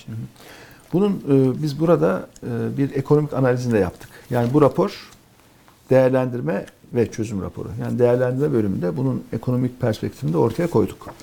Veriler tam yayınlanmadığı için vefat sayısı ile ilgili bile ciddi şüpheler Evet. olduğu için yani gittiğim her yerde bana dedikleri arkadaşlarımızın resmi rakamların en az iki mislini siz hesap edin diyorlar vefat sayısını. Çünkü biz bakıyoruz mezarlıklardaki görevlilere soruyoruz depremde kaç yeni mezar açıldı diye. Muhtarlara telefonla turluyoruz. Köylerde kaç kişi defnettiniz diye. Topladığımız rakamlar o ille ilgili açıklanan rakamların en az iki misli çıkıyor diyorlar bizim Ay, arkadaşlarımız. Covid dediği bu. döneminde yaşadığımız vaka sayısı şimdi Aynen öyle, aynı. aynen öyle. Tabii, tabii. şey yok. pandemide de ortaya çıktı yani ölüm istatistiklerini TÜİK yayınlamadı. Sırf Evet. pandemide ölenlerin ort- gerçek ölümlerin sayısı ortaya çıkmasın diye. Sonra mecburen iki hafta önce açıkladıklar, açıkladılar. Evet. Ölüm istatistikleri böyle gidiyor gidiyor. Pandemi yıllarında zıplıyor.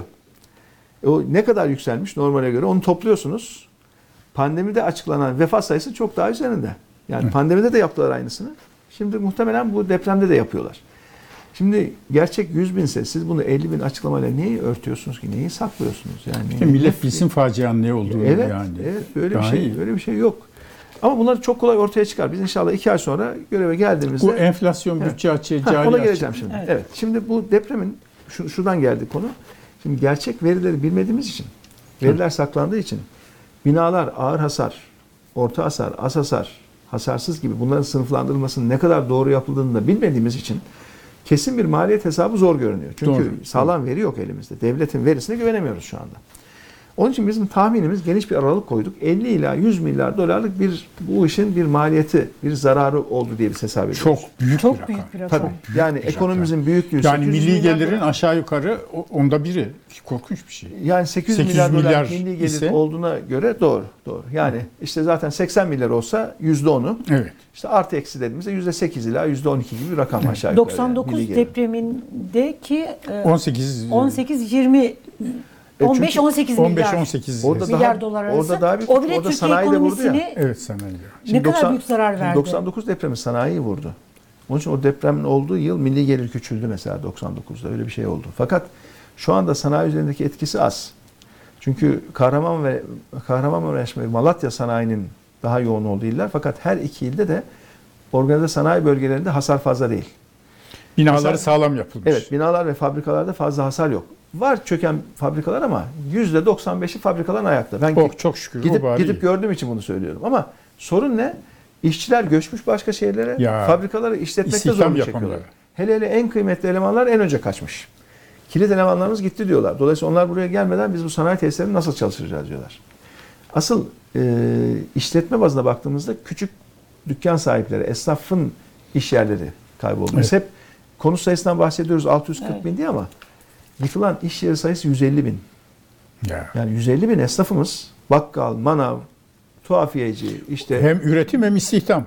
tabii ki tabii ki yani restoranlar, kafeler, kıraathaneler 100, 150 bin iş yeri yıkılmış durumda. Dolayısıyla büyük fabrikalara ayrı bakmak gerekiyor, küçük iş yerlerine ayrı bakmak gerekiyor. Nasıl bunlar ayağa kaldırılacak diye. bir istihdam sorunu da. Tabii ki istihdam çünkü göç oldu. Ve bu göçün bir kısmı kalıcı olacak. Eğer iyi tedbirler alınmazsa, akılcı politikalar uygulanmazsa bu göçün bir kısmı kalıcı olacak. Yani kalıcı olarak Türkiye'nin nüfusu bir bölgeden öbür nüfusa aktarılmış olacak. Ve tam da ihtiyaç olan bölgeden zaten nüfusun yoğun olduğu bölgeye yaşanan bir göç bu yani. Dolayısıyla çok da arzu edilen bir göç de değil yani. Biz oralarda Şimdi tarımın... 80-100 milyar dolar gibi Evet. e, düşünürsek. Doğru.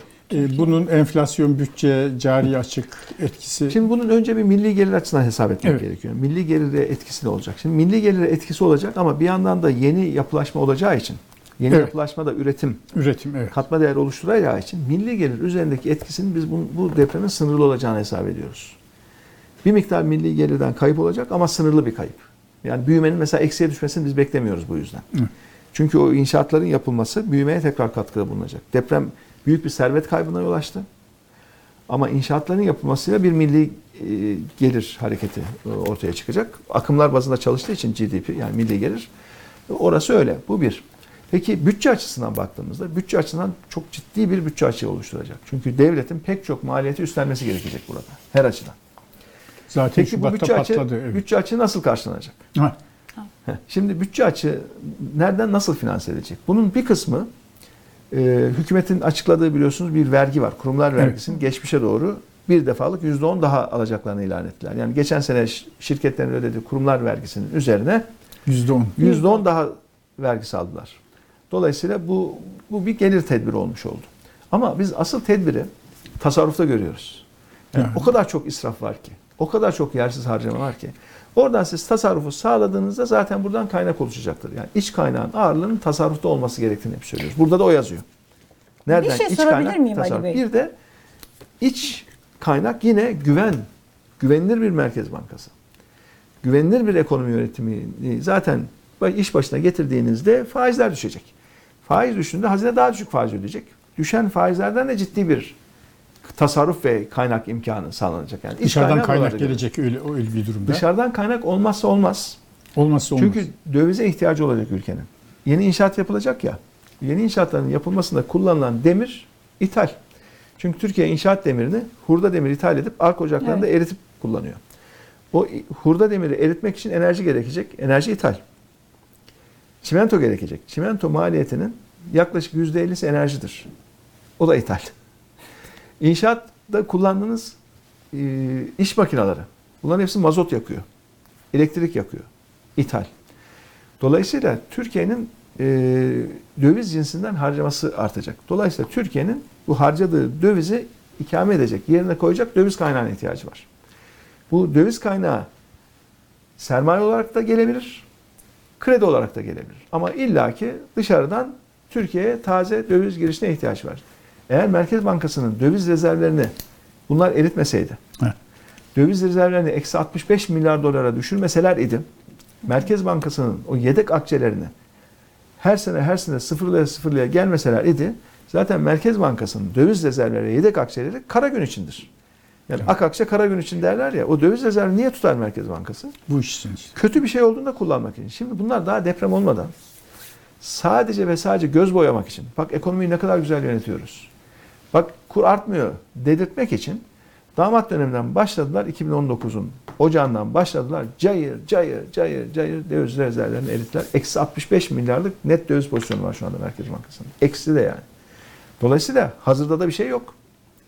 Dolayısıyla bu ne olacak? Dediğim gibi ya akıllı dizayn edilmiş projelere sermaye olarak gelecek bu kaynak ya da yine döviz kredisi olarak gelecek. Yani yine geliyoruz makroekonomiye. Tabii ki. Tabii ki. Bunun makrosunu yöneten 11 yapamazsınız. vilayetteki deprem işi Türkiye'nin bütününde ekonominin nasıl yönetildiğine Kesinlikle. bağlı. Bunu yapmazsanız ne olur?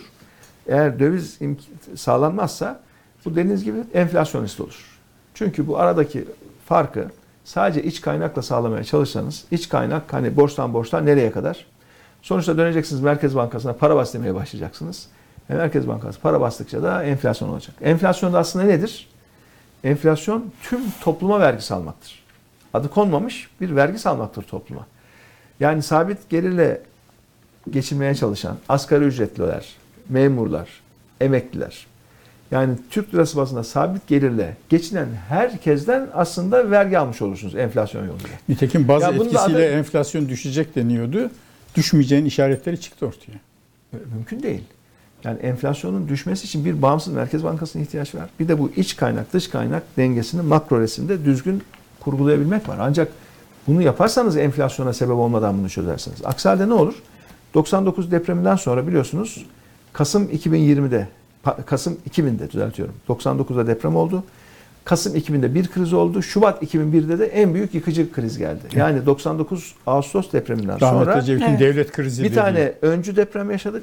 Asıl büyük vurucu depremde sistemi mahvetti. 20 tane banka battı biliyorsunuz. 10 senede ülke o yükü üzerinden zor attı. Ben uyardım. Ta deprem bölgesinden uyardım. Sahayı görünce bakın dedim. Bu işin sadece de- enkaz kaldırma değil. Eğer makro ekonomisi ve finansman ayağı düzgün yönetilmezse bu depremden sonra arka arkaya büyük ekonomik depremler yaşarız dedim. Bugünden bunun Evet. hazırlığı lazım. 2000 2001'de yaşadığımız gibi. Yaşadığımız gibi aynı. Çünkü 2000 Kasım ve 2001 Şubat'ta yaşadık bunu. Evet. Çünkü depremin oluşturduğu o şey o gün zaten hükümet yönetemedi. O biliyorsunuz o dönemlerde yani. Evet.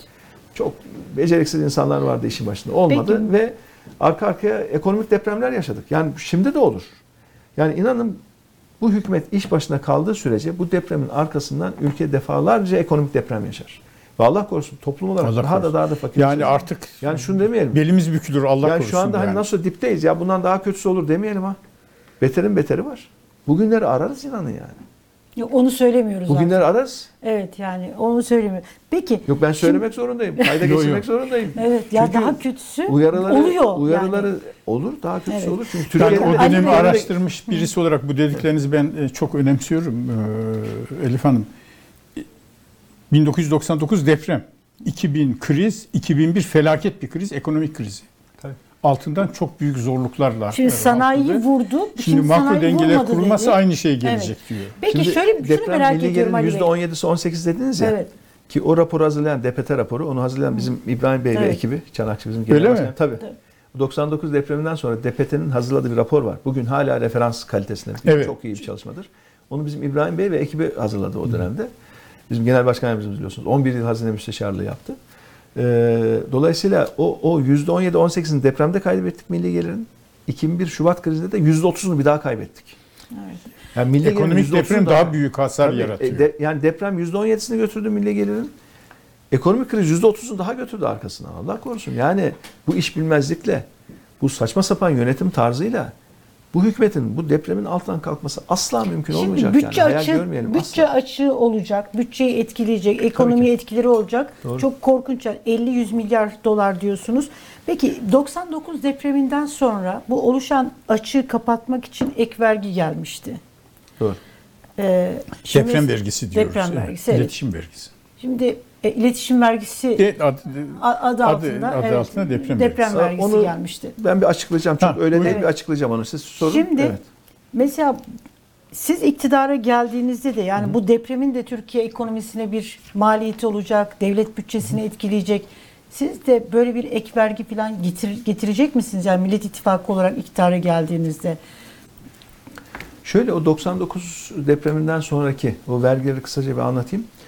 Ee, tabii bizden önceki hükümet bu arada yani. Tamam bir bir bir değerlen- hükümeti, ben, onu sadece değerlendirme olarak anlatıyorum Vatandaş şimdi. olarak bunların Evet. hepsi bizim cebimizden çıkıyor. Doğru, Bunun için doğru. sormak zorundayım. Şimdi o deprem olduktan sonra deprem vergileri adı altında bir seri Evet. vergi getirildi o dönemde. Ama bunların e, hepsi bir defalık vergiydi. Mesela ne yaptılar? O zaman da e, hazine bonosu üzerindeki Evet. stopajı geçmişe dönük e, tekrar aldılar. Hatta biraz daha fazla bir stopaj kesintisi yaptılar. Yine Evet. bir defalık kurumlar vergisinde artış yaptılar. Motorlu taşıt vergisini hatırlarsanız Evet. almışlardı bir daha aldılar. Yani araba sahibi olan herkes motorlu taşıt vergisini ödemiş idi. Bir daha. Bir kere daha ödedi. Bunların hepsi deprem vergisiydi ve e, o 99-2000 yıllarında salındı, tahsil edildi ve bitti. Ancak yine aynı yıllarda bir de özel iletişim vergisi adı altında bir vergi getirildi. Bu cep telefonlarının üzerindeki vergi. Bu özel iletişim vergisi depreme özel getirilmiş bir vergi değildi o dönemde. Şimdi bu verginin yasasının şöyle bir gerekçelerine bakarsanız, bir de Plan Bütçe Komisyonu'nda ve meclisteki tartışmalara bakarsanız, bu özel iletişim vergisi kalıcı olarak bütçe açığını düzeltmeye dönük bir vergiydi. Yani 99'da başlayan o IMF programı Evet. ve onun gerektirdiği bütçe disiplini, yani bütçe açığını kapatmaya dönük kalıcı gelir gerekiyordu. Kalıcı vergiler gerekiyordu o dönemde. Ve özel iletişim vergisi hani bir defalık deprem oldu, bir defalık tahsil edelim, ondan sonra bitirelim diye getirilmiş bir vergi değil idi zaten. Dolayısıyla bazen hani toplum arasında özel iletişim vergisi de deprem vergisi diye hatırlanıyor ama o sadece bir takvim konusundaki tesadüf. Yani aynı tarihlerde getirildiği için. Halbuki deprem vergileri bir defalık salınmış, tahsil edilmiş ama özel iletişim vergisi bütçe açığını kapatmak için kalıcı bir vergi olarak o zaman tartışılmış Plan Bütçe Komisyonu'nda öyle anlatılmış hükümet tarafından geçmiş ve o günden bugüne de uygulanıyor. Yani onu belki bir açıklık getirmede fayda var. Şimdi biz ne Şimdi, yapacağız? Biz evet. buraya yazdık açık açık. Dedik ki bu kaynağın asıl büyüğü dedik tasarruf dedik. Yani insanlardan tekrar tekrar vergi almaktansa tasarrufla iç kaynağı sağlayalım. Ama asıl hem ülkenin e, döviz dengesi, ödemeler dengesi açısından hem de enflasyonist olmaması açısından e, mutlaka döviz kaynağının çok önemli olduğunu burada ifade ettik. Yani bu depremin aşılması için ülkenin taze döviz kaynağına ihtiyacı olacak. Hem sermaye olarak bir miktarda tabii ki kredi olarak, finansman olarak bu gerekecek yani. Ancak bu böyle aşılır. Siz krediyi bugünkü hükümet gibi dışarıdan %10-11 faizle, dolar faiziyle mi alacaksınız? Yüzde kaç faiz alacaksınız? Yunanistan yüzde birle mi borçlanıyor? Biz yüzde onla. Diyon umumiye faizi yüzde dört beşti. Bu hükümet Faiz düşmanı ya. Şu oldu tabii son e, dönemde biliyorsunuz hem FED hem Avrupa Merkez Bankası Evet. çok ciddi şekilde faiz artırdı. Ve bu faiz artışının bir miktar daha bir süre daha devam edebileceği ile ilgili tahminler de var. Onlar şimdi Amerika'daki enflasyona bakıyor, Avro bölgesindeki enflasyona bakıyor ve o enflasyondaki artışın önünü kesmek için ne gerekirse yapacağız diyorlar. Dolayısıyla bir faiz artış sürecinde. Dolayısıyla e, dış kaynak bundan bir sene iki sene önceki kadar ucuz değil artık maalesef. Fakat bu kısa Hmm. Bu vadede kötü böyle. haber. Evet. Şimdi bu kısa vadede böyle biraz vade uzadıkça o gene normalleşiyor. Ama kısa vadede böyle hemen bir yıllık, iki yıllık bir borçlanayım derseniz faizler dünyada piyasası yükseldi yani. Onu bir, bir gerçeği orada şey yapmamız lazım, tespit etmemiz lazım. Peki biz ne yapacağız? Şimdi biz özellikle eğer konut finansmanından bahsediyorsak burada Türkiye'nin artık yeni bir modele geçmesi gerektiğini söylüyoruz. Buraya da yazdık. Ha, en önemlisi Evet. o. Buraya da yazdık. Yani bu ekonomik tedbirler içerisinde rakamsal açıdan en önemli konulardan bir tanesi KFK adında Evet. Konut Finansmanı Kurumu adı altında yeni bir kurumun Türkiye'de artık kurulması gerekiyor. Peki bu nasıl bir kurum? Bu kurum aslında gelişmiş ekonomilerde var olan, yani Amerika'da 3 tane, Japonya'da bir tane, Almanya'da bir tane olan, diğer gelişmiş ekonomilerinde çoğunda var olan bir kurum. Artık Türkiye'nin de bu kuruma geçmesi gerekiyor. Bizdeki konut finansmanı ve ipoteğe dayalı e, alacak, yani bankaların alacak e, piyasası daha 2006-2007'de başladığı için benim o zaman çıkarttığım mortgage yasasıyla, konut finansmanı yasasıyla başladı. Yoksa hemen hemen hiç yoktu bu iş. O, o dönemde başladı ve işlem hacmi e, ve toplam e, rakamsal büyüklük henüz böyle bir kurma ihtiyaç göstermiyordu. Bankalar zaten bunu perakende seviyede çözüyordu. Ama artık hem olmuş depremler için hem de daha olmamış depremler için Türkiye'nin çok hızlı bir konut inşası atağına geçmesi gerekiyor. Kentsel dönüşümler için. Kentsel dönüşüm. Tabii ki. Yani kentsel dönüşüm de dahil. İlla kentsel dönüşüm olmak zorunda değil ama İhtiyaç e, olduğunda oradan evet, düşük finanse edilir. gelirli ve orta gelirli vatandaşın konut ihtiyacının finansmanıyla ilgili yeni bir modele geçmemiz gerekiyor. Ve bu modelin merkezinde de KFK diye bir kuruma ihtiyacımız olacak. Yani konut finansmanı kurumu. Şimdi ben şuraya hemen e, çizerek anlatayım.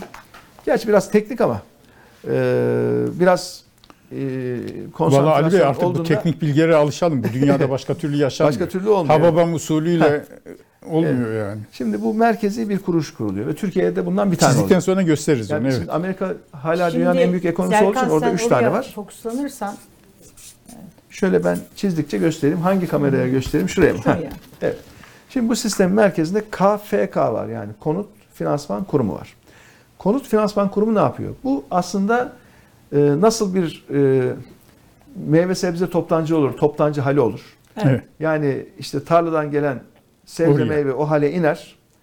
Ondan sonra e, manavlara, manavlara dağıtılır. Dolayısıyla bu aslında finansmanın toptancısı gibi, toptan hali gibi düşünün yani. Evet. Burası ne yapıyor bu finansman kurumu? Dışarı dışarıya standartlaştırılmış menkul kıymet, varlığa dayalı menkul kıymet ihraç ediyor. Yani diyor ki mesela e, Türk lirası bazında veya döviz bazında 5 yıllık 10 yıllık şu kadar getirisi olan finansal enstrüman ihraç ediyorum. Tahvil gibi Ee, ya buna bono gibi. varlığa dayalı menkul kıymet diyoruz buna. Hani bu varlığa dayalı menkul yani mortgage mortgage based e, assetler MBA'de Evet. deniyor. Mortgage based security deniyor. Yani temelinde varlık olan yani buradaki varlık konut ve o konutun alacağı üzerindeki o teminat onu baz alıyorsunuz. Teminatlı bir şekilde hareket ediyorsunuz. Açığa borçlanmıyor burası. Sapasağlam gayrimenkul üzerine borçlanıyor. Aynı zamanda bu kurum kendi hisse senedini de çıkarıyor. Çünkü bu kurumun bir de sermaye de ihtiyacı olacak. %10, 15, 20 mertebesinde bir sermaye de ihtiyacı olacak. Yani bunların bir kısmı hisse senedi, kurumun hisse senedi. Bir kısmı da standartlaştırılmış finansal ürün. Yani tahvil diyelim, bono diyelim, sabit getirili ürün. Ee, bunu e, murabahayla da yapmak mümkün. Yani kira sertifikası da düzenleyebilirsiniz. Hepsini yaparsınız. Yani orada çok seçenek var. Bu kurum bu şekilde standartlaşmış ürünleri ihraç ediyor. İçeride dışarı piyasaları ve dışarıdan dolayısıyla hem iç piyasadan hem dış piyasadan da taze nakit girişi sağlıyor. Yani şu nakit. kırmızılar. Kırmızılar nakit. O ihraç ettiklerini ben satın alıyorum. Satın alırken ödediğim para kırmızı okla içeri giriyor. Evet para giriyor içeri. Dışarıya da e, tahvil, bono, hisse senedi gibi ürünler çıkıyor. Yani diyelim ki şurada hisse senedi var. Burada tahvil var. Burada bono var. E, aslında varlığa dair menkul kıymet. Ben basitleştirerek söylüyorum. Dolayısıyla bu kurum böyle toptan finansman sağlıyor. Finansman toptancısı yani. Daha sonra bütçeyi büyük finansmanı da- oluşturmuyor. Bütçeyle hiç alakası yok. Evet. Tamamen evet. bütçe dışında bir şey. Bütçe yani. dışı, evet. Tabii. Hatta devlet Borsa gibi bir şey. Evet, devlet isterse buna gay, kendi elindeki gayrimenkulleri sermaye olarak da koyabilir. Yani Sermaye ihtiyacı var ya bakın gene paraya ihtiyaç yok. Yani kendi elindeki gayrimenkuller bir sürü devletin hazine arazisi var. Der ki ben bu şu şu şu, şu hazine aralarını arazilerini buraya sermaye olarak koyuyorum diyebilir. Bu da mümkün. Yani hani hisse nakit diyoruz ya buraya aslında şey de düşünebilir. Yani Biraz varlık fonuna benziyor mu sanki? Yok, Yok benzemiyor. varlık fonu Varlık hiç fonu alakası yok. senet ihraç etmiyor. Varlık fonu o, o bambaşka bir şey yani. O varlık fonu Ha, kendi Ben varlıklarına şunu bitireyim de. Tamam. E, Şimdi burada şey de var. Yani burada devletin hazine arazisi falan da olabilir yani. Onu da içine koyabilirsiniz. Hazine arazisi.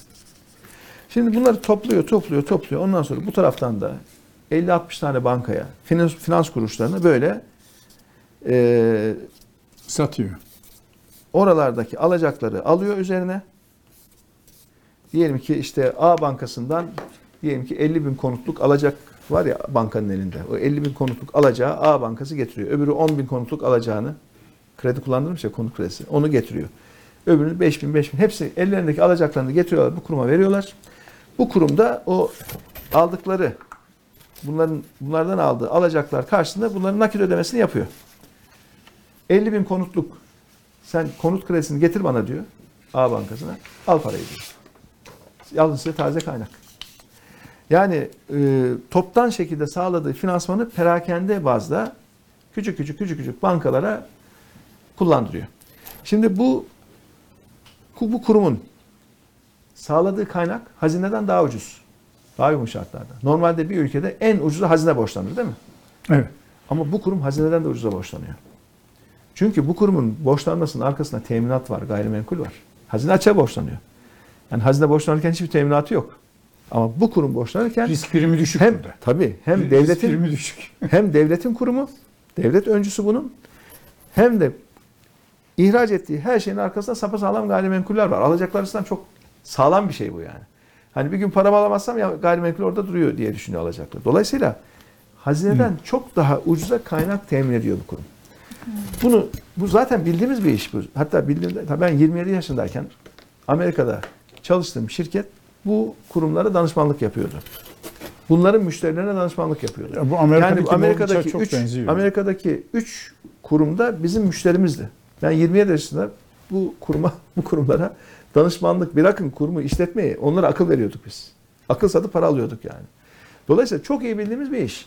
Fakat Türkiye'de bunun hacmi henüz böylesine bir kurumu kurmak için yeterli değildi. Hem bugüne kadar oluşan konut finansmanı hacmi hem de bundan sonra ihtiyaç olacak finansman hacmi artık Türkiye'de böyle bir kurumu şart kılıyor. Dolayısıyla biz bunu en geç 6 ayda kururuz. Tıkır tıkır da işletmeye başlarız. Ve asıl finansmanın büyük kaynağı, konut finansmanının büyük kaynağı Türkiye'de bu. Dolayısıyla banka faiziyle e, konut kredisi almaya ihtiyaç kalmayacak burada. Evet. Yok yine burada çalışacak o sistem. Yani vatandaş gene bankadan konut kredisi alacak. Banka konut kredisini vatandaşa verirken mevduattan vermeyecek de bu kurumdan Buradan alacak verecek. parasını. Ben, Tabii. Evet. Yani banka elindeki alacağı getirecek. Şimdi vatandaştan senetler alıyor ya. Senetleri hani basitleştirerek anlatayım. Diyelim ki siz konut aldınız. Siz de konut aldınız. Siz bankaya senetler imzaladınız. Banka sizden aldığı senetleri getirecek. Bu Buraya verecek. verecek. Anında taze nakit alacak. Aldığı nakite gidecek başkasına kredi verecek.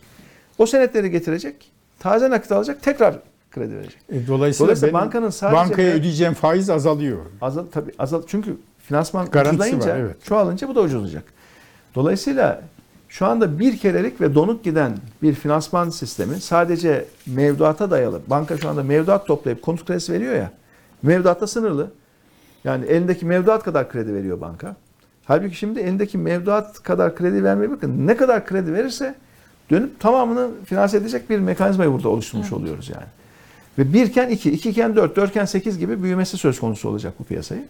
Piyasanın ve e, bu şekilde biz bu konut ihtiyacını karşılarız. Aksi halde mümkün değil. Evet, yani git Suudi Arabistan Veliaht Prensinden kaynağı. ya 3 milyar daha kardeşim para lazım. Öbürüne git Birleşik Emirlikleri'ne ya bir 5 milyar dolar paraya ihtiyacım olur. Bitmez bu yani. Valla ben de tam sonra böyle ikili ikili ya. ikili Tabii, tam ikili borçlanarak. Yani- sonra o ülkelere boynuz bükük kalıyor ya. Evet. Bakın benim bakanlık döneminde tabi böyle bir şey yapmadık yani. Biz gidip hiçbir ülkeden bir kuruş para istemedik. Biz ne yaptık ama? Ne yaptık? Bütün uluslararası piyasalara rekabetle borçlandık. Dedik ki bizim bu ay örnek veriyorum 3 milyar dolar ihtiyacımız var. Çıktık. Bunu bize kim en ucuza verir? 8 milyar 10 milyar dolar teklif gelir. İçinden o 3 milyar doları en ucuz kimden borçlanacaksa gideriz onlardan alırız. Diğerlerine teşekkür ederiz. Siz, siz bir dahaki sefer ederiz. 13, ben, benim ekonomi başında olduğum 11 yıl boyunca bu ülke böyle borçlandı. Gidip de tek bir ülkeden biz borç istemedik. Ama ülkelere borç verdik. Kredi açtığımız bir sürü ülke oldu. ikili anlaşma. Rusya dahil. Rusya şöyle, Rusya bizden önceki dönemde Rusya Türkiye'den borçlanmış idi. Biz o borcu temin ettik. Kendi, evet. Sonuçta da tahsil ettik. Evet. Çünkü bakmayın bugün Rusya. Şimdi Suudi Arabistan'ın e, kırılgan ülkelere yardım edeceğiz diye açıklama yapıp arkasından da 5 milyar doları borç bile vermiyor. Mevduat olarak yatırıyor. Merkez Bankası mevduat yapıyor tabii. Evet. Yani mevduat ne demek? Her an çekebilirim demek. Ya borcun Öyle çünkü olunca şey olur. siyasi Borcun süresi olur. 3 mesela bir 6 ay 1 yıl değil mi? Vadesi olur borcun. Bu mevduat yapıyor. Ne demek? Şimdilik yatıyorum bak hemen geri çekebilirim ha. Demek mevduat o demek ya. Taha Bey son dakikalara... Yani son KFK ile inşallah bunu bu finansman Evet. O çok önemli, evet. olacak. Bu çok önemli ve ye- dünyada çok olan ama Türkiye için yeni bir sistem bu yani. Deprem bölümünü kapatalım mı? Var mı soracağınız soru? Zaten ekonomiye e, geçtik. E, biraz e, bu Millet İttifakı iktidar 5 tane Cumhurbaşkanı yardımcısı Bunları, artı iki tane belediye başkanı nasıl yönetilecek o konuya e, Geçelim. soralım. Evet. Programın artık... Ve ben e, soruyum size. 5 tane e, lider, e, Millet İttifakı'nın 5 lideri Cumhurbaşkanı yardımcısı oluyor. E, seçimleri kazandığınız takdirde iki tane de belediye başkanı, Cumhurbaşkanı ne zaman uygun görürse sanıyorum orada belediye seçimleri dikkate alınacak 7 tane. Bu 7 tane arasında bir görev bölümü gerekmiyor mu? Herkes aynı işlerle her işle meşgul. O biraz kaotik olmaz mı? Böyle bir görev bölümü eğilimi var mı? Cumhurbaşkanı diyelim yurt dışına gitti. Kim birinci Cumhurbaşkanı yardımcısı olacak falan. Bunlar ciddi organizasyon şeyler. Hani biraz önce anlattıklarınızdan izleyicilerimiz de gördü. Organizasyon zihniyeti sizde ne kadar kuvvetli. E, değil mi? Böyle bir organizasyon gerekmiyor mu? Böyle bir ka- ka- kaotik yönetim olur mu? Hepsi plan programa bağlı Nasıl olacak? Kuşkusuz. Şimdi biz bunu tabii safa safa gidiyoruz. Yani Şu anda konuşulmadı Şu ana mı? kadar şu ana kadar yaptığımız çalışma Cumhuriyet tarihinde olmayan bir iş. Yani Cumhuriyet tarihinde bugüne kadar siyasi partiler bir araya Kesinlikle, gelip kesinlikle. seçim öncesi böyle Evet. bir anayasa hazırlamadılar. Seçim öncesi böyle 2300 maddeli Mutabakat, böyle bir şey yok. Daha önceki ittifaklara bakın. İttifak protokollerine tek sayfa. ha. koalisyon Evet. Yani ittifak 2018, diyorsun. 2018 seçimlerindeki ittifak protokollerine bakın. Hepsi birer sayfa. Cumhur İttifakı da öyle, Millet İttifakı da öyle. Bir sayfa. Biz külliyat oluşturduk burada. Yani şimdiye kadar hiçbir dönemde seçime giderken, seçimden önce böylesine detaylı bir plan, program hazırlık olmadı. Bu işi o kadar kolaylaştırıyor ki bu aslında işi kişilerden de biraz bağımsız hale getiriyor. Yani bütün Tarım Bakanı- partilerin Tarım Bakanı hukukçuları kim ve iktisatçıları rahatça anlaştılar. Esas memnuniyet verici olan o. Tabii ki hukukçular, Hukukçular iktisatçılar, ve iktisatçılar. eğitimciler, Eğitim, sağlıkçılar tabii. burada her şey var. Güvenlik var, dış politika var. Bakın şimdi diyorlar Millet İttifakı'nın dış politikası ne olacak diyor. Yazıyor burada ya. Dış politika bölümümüz var. Açık açık hepsi yazıyor. Burada ne diyoruz? Avrupa Birliği de- hedefi diyoruz. Ne NATO diyoruz? Avrupa. Konseyi ilkeleri Evet. diyoruz. NATO ittifakı önemlidir diyoruz. Ya burada çok detaylı şeyler var. Yani burada ciddi bir dış politika çerçevesi Şimdi var. sizin bir ekonomi politikanız vardı. Depremle beraber yeni bir güncellemeye falan gidecek E misiniz? tabii Gerek depremle beraber bir şunu, şunu işte şey olarak yani Millet İttifakı olarak diyorum. Ha, bunu şöyle yaptık. Depremle ilgili bir komisyon kurduk. Biz bu raporumuzu komisyona koyduk. Şu an diğer çalışması olan Komisyonda partiler de- yine bütün partilerden isimler. Evet, altılı bir komisyon var. Bu deprem e, komisyonu kurduk. Deprem komisyonunda biz bu raporumuzu zaten bitirmiştik. Sizden kim koyduk. var orada komisyon? Bizden İbrahim Çanakçı var. İbrahim Çanakçı. İbrahim Bey var evet. Zaten o o DP'den de ta Tabii, 99'da raporlar. 99'dan beri o işin Bunun uzmanı. koordinasyonu da İbrahim Bey yaptı. Ama bizim 13 politika birimimiz var. 13 politika başkanlığımızdan bir çalışma istedik. O 13 politika başkanlığımızdan gelen çalışmaları İbrahim Bey'in ekibi e, konsolide etti. Ve biz bunu altılı masaya koyduk. Şimdi altılı masanın da ortak bir deprem raporu ve çözüm planı çıkacak. Çıkacak. Yani bu seçimden önce çok rahat biter yani. Belki birkaç haftada bitiririz o mesele değil. Zaten burada bir omurga var. Başka partilerin de çalışmaları oldu. Güzel Evet raporlar o dediğim hazırladılar. organizasyon Bunları- nasıl yapılacak? Yani, yani 7 tane Cumhurbaşkanı yardımcısı. Herkes her işine uğraşıyor olmaz öyle bir şey. Şöyle bugüne kadar üzerinde mutabık kaldığımız ve açıkladığımız kısım var. Bir de önümüzdeki e, haftalarda yani seçimden belki önce belki de bir kısmı hemen sonra netleşmesi gereken hususlar var. Nedir bu? Ee, şimdi öncelikle bu altı partinin genel başkanının e, bir arada olduğu bir e, istişare ve uzlaşı mekanizması açıkladık biliyorsunuz. Ne Evet. zaman Evet. açıkladık? Ortak Cumhurbaşkanı adayımızı açıkladığımız akşam o geçiş sürecinin yol haritası adı altında da bir 12 madde 12 belge madde, evet. O 12 madde aslında işin %90'ını tarif ediyor. Sistemin nasıl yürüyeceğini tarif ediyor. Dolayısıyla Cumhurbaşkanı O 12 maddede Ve- benim sorduğum sorunun cevabı yok. Yok evet ama temeli var. Yani omurga var orada. Önümüze hangi konu çıkarsa çıksın ileride çok önemli düzenlemelerde ve çok önemli atamalarda Cumhurbaşkanı bu anayasadan gelen yetkisini kullanırken diğer 5 siyasi partinin genel Ha, başkanıyla var. istişare edecek. O var. Tamam. Ve önemli kararlarda da uzlaşı arayacak. Evet. Önemli kararlarda ama önemsiz kararlarda da çok şey değil. Ya ilgili bakanla konuşacak. Bazı kararları yine tek başına kendisi alabilecek. Yani Duruma ortak yani. bakanlar Evet. kurulu kararı gibi bir imza yok. Değil. Dolayısıyla bu mekanizma aslında e, parti genel başkanları için ge- geçerli bir mekanizma. Evet. Bir de bunun dışında ayrıca iki belediye başkanının da Cumhurbaşkanı'nın uygun göreceği bir zamanda Cumhurbaşkanı yardımcısı olması söz konusu. Ve yapacağı bir görev tanımıyla. Ve onun onların görevleri tanımlanacak. Buradaki genel başkanların görevleri tanımlanmak zorunda değil. Çünkü aslında buradaki genel başkanlar sürecin tümünden ve bütün konulardan bir ortak sorumluluk sahibi. Yani eğitimle ilgili çok önemli bir karar alırken de yine 6 genel başkan yani bir cumhurbaşkanı artı 5 cumhurbaşkanı yardımcısı bir araya gelecek. Sağlıkta da gene bakacağız. Diyelim ki Merkez Bankası Başkanı atacağız değil mi? Merkez Bankası Başkanı atarken genel başkan olarak bir araya geleceğiz. Dolayısıyla burada bir mekanizma var.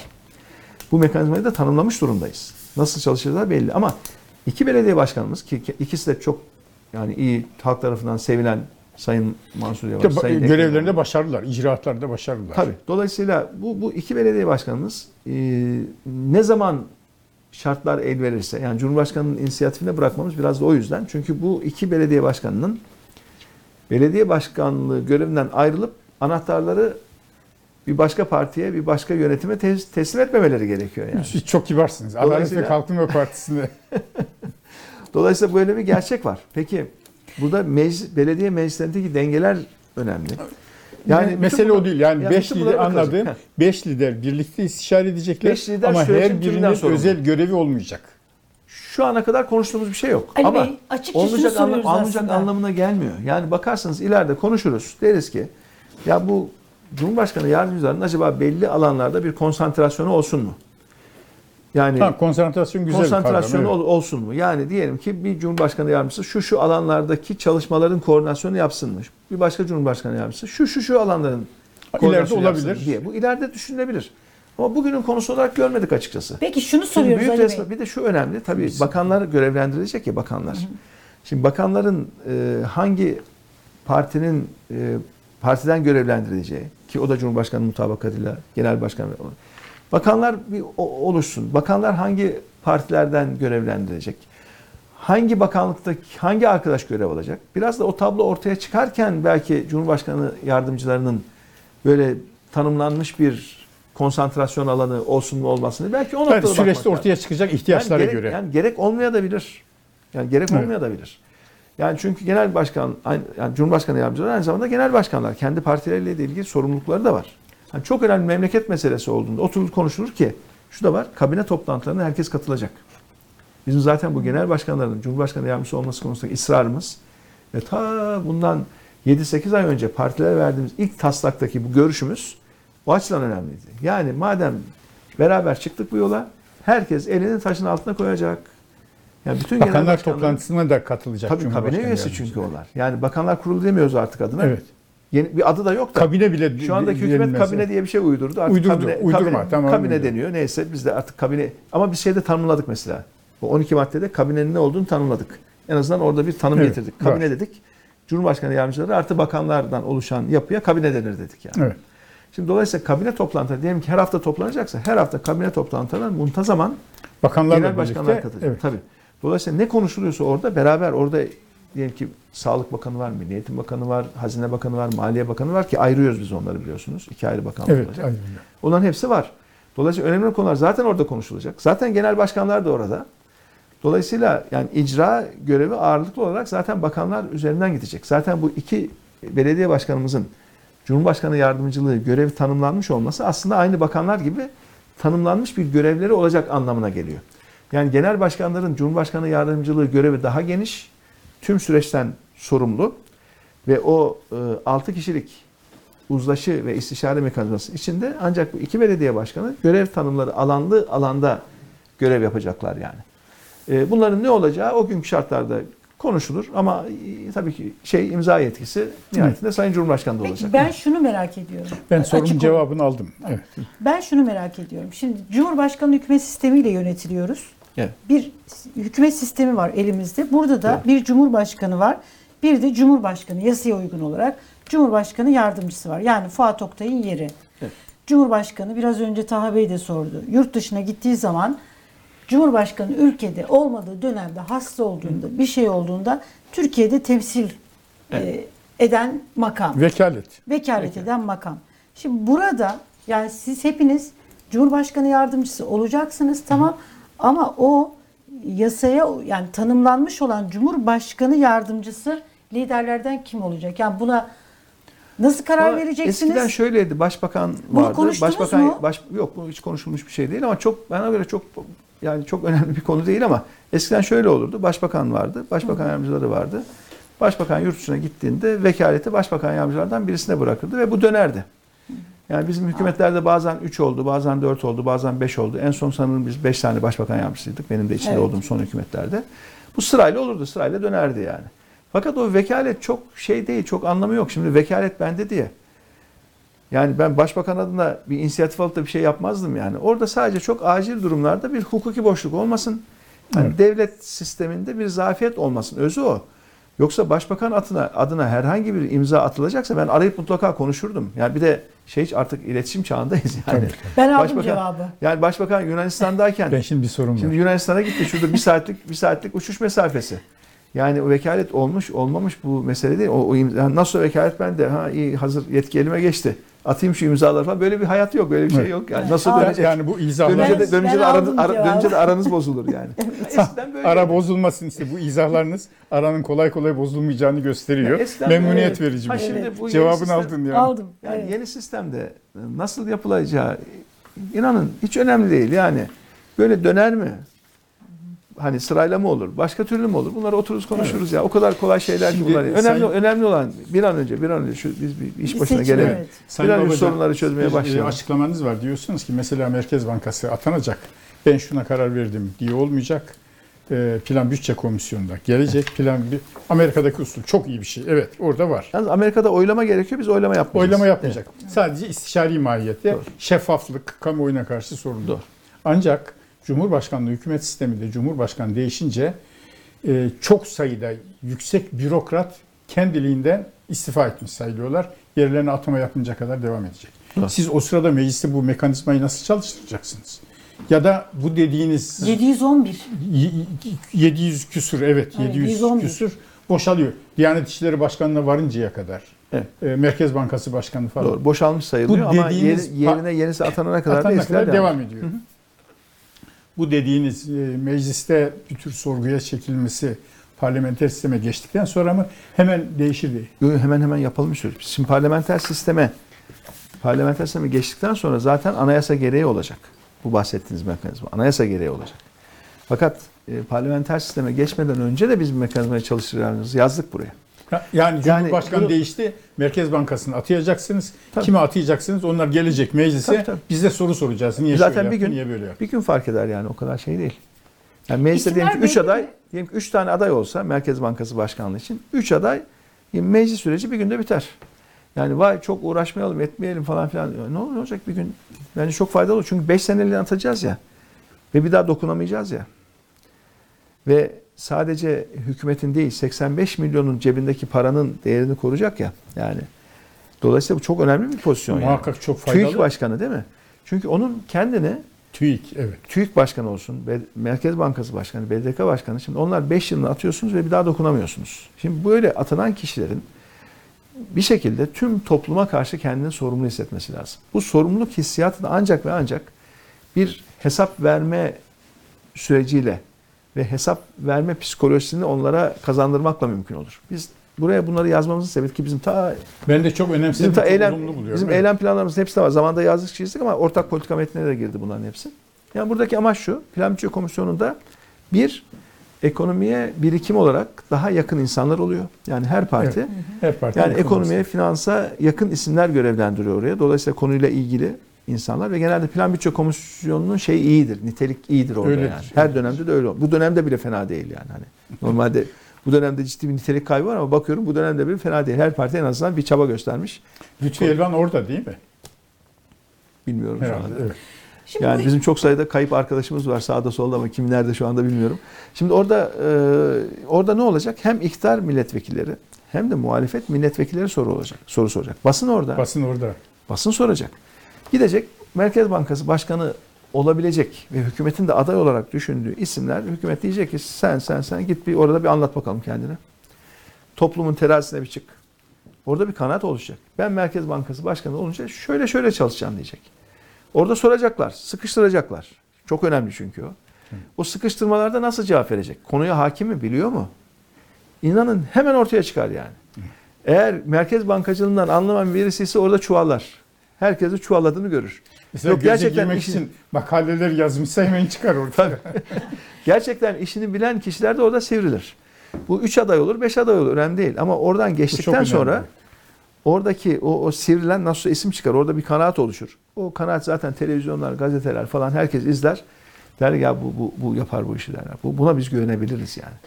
O, o kanaatle beraber gelir. Tabii ki nihai yetki yine hükümette. Yani o sadece bir toplum terazisi. Nihai karar yine hükümette. Yani teorik olarak da yani anayasaya göre de Cumhurbaşkanı'nda. Ama dedik ki işte kritik kararları genel başkanlarla beraber Bu sistem Amerika'da e, başkanları, cumhurbaşkanlarını yüzü ak olarak çıkabilecek isimleri seçmeye zorluyor. tabii ki Şimdiki sistemde ise kim bizdense o zaten gidiyor iş. Evet. şimdiki başkanları göndersinler bakalım meclise yani. Ali Bey şimdi Mümkün mü? mesela bu bu isimler çok önemli yani Merkez Bankası, TÜİK Başkanı, BDDK bunlar çok önemli kurumlar. Yani bunlar artık hani Türkiye olarak hemen hemen herkes artık biliyor ki Türkiye ekonomisi işte düzelmesi için Tabii. kurumlar çok önemli. hepsi bağımsız. Hepsi bağımsız. Peki Evet. bu isimler 711 yani süreli olarak atananların dışında 711 tane üst kademe kamu yöneticisinin görevi bitiyor. Bunların içerisinde valiler de var, genel müdürler Büyükelçiler var, var. büyükelçiler var. Bunların hepsi var. Ama çok önemli böyle sembolik kurumlar var. Şimdi siz mesela e, Merkez Bankası'nın başına kim gelecek? BDDK başkanı kim olacak? TÜİK başkanı kim olacak Diyanet gibi. İşleri Başkanı Diyanet kim olacak? Başkanı O kim da var. olacak? Şimdi bunları kim olacak? Yani bu isimlere seçimden sonra mı oturup altı lider karar vereceksiniz? Yani Millet İttifakı olarak yoksa seçime giderken oturup tıpkı bu ortak politikalar metnini imzaladınız, ya- yaptınız hani Cumhurbaşkanı bunu da böyle altı lider daha seçim kazanılmadan bu isimler konusunda da mutabakata varacak mısınız? Şimdi takdir ederseniz ki şu, Belli olacak şu yani önümüzdeki süreç e, iki aydan daha az artık. Ve bu süreç içerisinde milletvekili adaylarının tespit edilmesi, kampanya falan derken yani genel başkanların, liderlerin oturup da 711 tane ismi hadi oturalım belirleyelim demesi çok gerçekçi değil. Ama Ama, sembolik işte yani Ama ne birkaç- yapacağız? ne yapacağız? Ee, her parti kendi içinde böyle bir çalışma zaten yapıyor şu anda. Yapıyorlar. Yapıyor. Yapıyor. Yani e, olabilecek isimlerle ilgili bir çalışma yapılıyor. Hatta Merkez Bankası Başkanı olarak 2-3 isim konuşuluyor bile. Yani onlar konuşuluyor. da, Konuşuluyor yani dedim nihai karar, zaten. Yani, Başka bir şey demedim. Yani nihai söyleyecektiniz, Yok yok söyleme. Yok tamam. söyleme. yani nihai karar beraberce işte Evet. alınacak günü geldiğinde ve bunların şimdiden çalışmaya başlanması çok faydalı. Çünkü isimlerin de dolaşması bana göre faydalı. Tabii tabii. tabii. Yani bir zararı yok. Çünkü Çok isimler dolaşır liyakatli dolaşır. Kimi isim, dolaşıyor. Yani kimi isim gider duvara vurur, olmayacağı anlaşılır. Kimi isim ya niye olmasın bak bu iyiymiş denir. Gittikçe o Evet. isimler yükselir. Yani isimlerin dolaşmasında bir sakınca yok ama bir karar yok bugün için onu ben de Evet. söylemek istiyorum. Ee, dolayısıyla bunların hepsi hazır, daha kritik görevlendirmeler var. Ha, bazıları diyor ki ya çok kritik bazı bürokrat isimlerini seçimden önce açıklasanız iyi olur. Evet. Ben de diyorlar. aynı Ben de o kanaatim. Yani bu gerçekçi mi değil mi çok bilemiyorum. Hani hazırlanır edilir de. Yani o kampanyada hele hele şimdi seçime 10 gün kalmış bir dakika. Herkes altı lider toplansın. Kampanyayı durduralım. Mitingleri durduralım. Oturalım bu isimleri çalışalım da çok da mümkün olmayabilir gibi geliyor Ama bana. beş tane kurum Ama vardır ki baştan- sembolik. Şimdi ya baştan- bir Merkez Bankası ile bir TÜİK yeter yani. Evet. Yani baştan iyi hazırlık olursa, baştan isim havuzun böyle çok zengin güzel bir havuz oluşursa Ki o zengin- havuz zengin- oluşturuluyor zaten. Tabii zengin havuz içerisine atama yapmak çok kolay yani. Evet. Yeter ki o isimler olsun. Elimizde o çok hızlı bir şekilde yapılır edilir yani. Şimdi Ben Cum- çok takılmıyorum oralara. Şimdi e, Millet İttifakı e, seçimi alırsa yani siz diyorsunuz ki yani seçim vaadi olarak biz güçlendirilmiş parlamenter sistem ve bununla alakalı bir geçiş e, modeli haritası da e, bir yol haritanız da Doğru. var. E, dolayısıyla sadece Cumhurbaşkanlığı seçimini almak yetmiyor. E, güçlendirilmiş parlamenter sisteme geçebilmek için mecliste bir çoğunluk. Bunu mecliste bir çoğunluk derken şundan dolayı çünkü hani biz tekrar bir seçim olmasın mecliste bunu bir anayasa değişikliğiyle e, yapalım gibi böyle hani şeyler de konuşuluyor. Ha ikisi biraz ayrı. Şimdi yol haritasına şunu yazdık. Yani parlamenter sisteme geçtikten sonra hemen tekrar apar topar bir seçime gitmeyelim. Seçilmiş Cumhurbaşkanı ve seçilmiş meclis bir sonraki seçime kadar devam etsin diye onu yazdık politika Evet. O da önemli bir karardı. Seçilmiş, Biz, biz 32 bugünkü tane sistemle seçilmiş Cumhurbaşkanı parlamenter Cumhurbaşkanı olarak Evet. devam edecek. Devam evet, edecek. evet. ve Dolayısıyla- parlamentoda aynı devam edecek. Bu Yani- Parlamento bir başbakan yani şu çıkaracak. diyelim ki hani 6 ay sonra bir sene sonra diyelim ki meclis aritmetiği el verdi. Referandumlu veya referandumsuz sistemi değiştirdik. Tekrar hadi yeniden gelen seçime gitmeyelim. Vatandaşlarımıza 5 yıllık başı sonu belli öngörülebilir bir süreç arz edelim diye karar verdik. Ha, yani Çünkü burada biz da bu seçimde fikirler- Heh. 5 yıl Türkiye'yi yönetecek insanlara oy Evet, vereceğiz. aynen Evet. öyle. Aynen 2 öyle. yıl yönetsinler Mesela de bu konuda gitsinler da değil. bu konuda Evet. da farklı fikirler vardı. Mesela biz Vardı, mutabakata son bir haftada varabildik.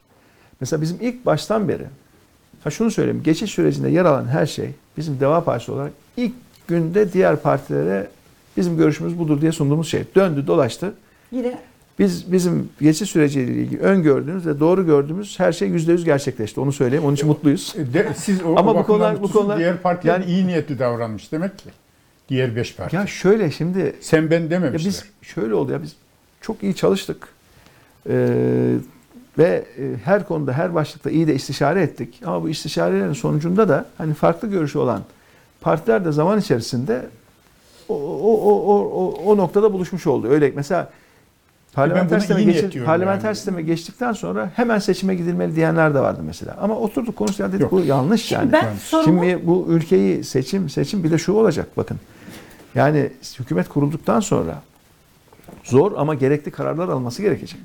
Bu Bazen kararların acı ilaç içilecek. bu kararların işte acele reçeteyi çok kullanmıyoruz ama zor ama gerekli. Onu ben diyorum evet. Yani e, bunların sonuç alması da vakit alacak. Yani adım atacaksınız. Belki bazı adımların sonucunu bir sene, iki sene, üç sene sonra tabii alacaksınız. tabii. Şimdi İşte eğer 2001 arada arada seçim oldu. olacak olur ise bütün o zor kararlar konusunda insanlar durur. şimdi Yani ya derler şimdi seçim var dur bakalım hele. Halbuki memleketin acil karara ihtiyacı Tabii, var. Acil adıma çok ihtiyacı var. isabetli o. Dolayısıyla bunu anlattık. Ee, zaten şeydi yani genel eğilim o taraftaydı ama en sonunda %100 Şimdi mutabakatla ben soruma devam ediyorum. Bütün bunların olabilmesi için parlamentoda da çoğunluğu e, elde etmesi gerekiyor Millet İttifakı'nın. Tabii ki. Tabii, kanun Parlamento çıkarmak çok- için kanun bile. çıkarmak Yoksa çok zor. Yasa- Tabii. Çok zor. Tabii. E, dolayısıyla Tabii Millet sadece İttifakı şart değil. Yani Millet İttifakı ve Millet İttifakı ile beraber hareket edecek partiler diye bir daha Bunu- geniş bir çerçeve düşünebiliriz. Yani. Ya bunu sor. Yani bu Konu çoğunluğu bazlı, tema bazlı yani- işbirliği olur yani. Ha tema bazlı. Ha, bunu sormak istiyorum. Tabii. Yani dola, yani Millet İttifakı evet bir cumhurbaşkanı seçilecek ama parlamentoda e, yine hani birliktelik bu parlamentoda e, daha fazla yani yeteri sayıya e, kavuşabilmek için şimdi ittifak içinde ittifak modelleri konuşuluyor, başka bir şeyler konuşuluyor. Deva Partisi mesela bu ittifak içinde ittifak modelinin içerisinde olacak mı? Seçime nasıl gidecek? ya da ne yaparak bu Şimdi ikisi biraz ayrı konu. Yani biz altı parti olarak toplam milletvekili sayımızı nasıl maksimize edeceğiz? evet. Bu bir konu. Ama günü geldiğinde anayasayı değiştirmek için sadece altı partinin milletvekilleri değil de başka partilerin milletvekillerinden de destek alabilir miyiz? O ayrı bir konu. Dolayısıyla bizim şu andaki ilk etaptaki hedefimiz altı parti olarak milletvekili sayısını mümkün olunca fazla çıkartmak. Bu da şöyle oluyor. Altı parti ne kadar birbirinden bağımsız hareket ederse en az sayıda milletvekili çıkarıyoruz toplamda. Evet. Altı parti ne kadar çok işbirliği yaparsa o, O kadar kadar çok milletvekili çıkarıyoruz. Evet. Çünkü don sistemi Don sistemi evet. Evet. bunu öngörüyor. Ve bunu Şimdi nasıl işbirliği nasıl olacak? bu işbirliği ile ilgili şu anda yoğun bir temas trafiği var partiler arasında. Ee, biz aslında bununla ilgili bir komisyon kurduk. Altı partinin temsil edildiği bir komisyon. Fakat altı parti bir arada bu konuda çok fazla ilerleyemedi. Çünkü çok denk, çok bilinmeyenli bir denklem yani. Hani tek bilinmeyen denklemi kolay çözüyorsunuz da çok bilinmeyen denklemi çözmek zor oluyor. Ee, en son o yani toplantı 4 yani 6 partinin katıldığı dördüncü toplantı arkadaşlarımız dediler ki ya biz artık şey yapmayalım. Yani bu altılı altılı gitmiyor. En azından bundan sonra şey yap, partiler kendi aralarında bir mekik diplomasisine başlasın. Dolayısıyla şu anda yoğun bir şekilde partiler ikili görüşmeler yapıyor kendi aralarında. Yani altı parti kendi aralarında ikili ikili ikili görüşüyor. A partisi B ile konuşuyor. B C ile konuşuyor. A C ile konuşuyor. C D ile konuşuyor. D E ile konuşuyor. Öyle öyle yoğun bir e, temas trafiği içerisindeyiz. Bu temas trafiğinin de amacı mümkün olduğunca toplamda daha fazla milletvekili sayısı çıkartmak. Çünkü bu, bu, bu, bu yapıda mevcut don sisteminde e, Evet. 1 artı 1 artı 1 topluyorsunuz 6 ediyor ya beraber hareket edildiğinde bu 10 edebiliyor 15 edebiliyor. Evet.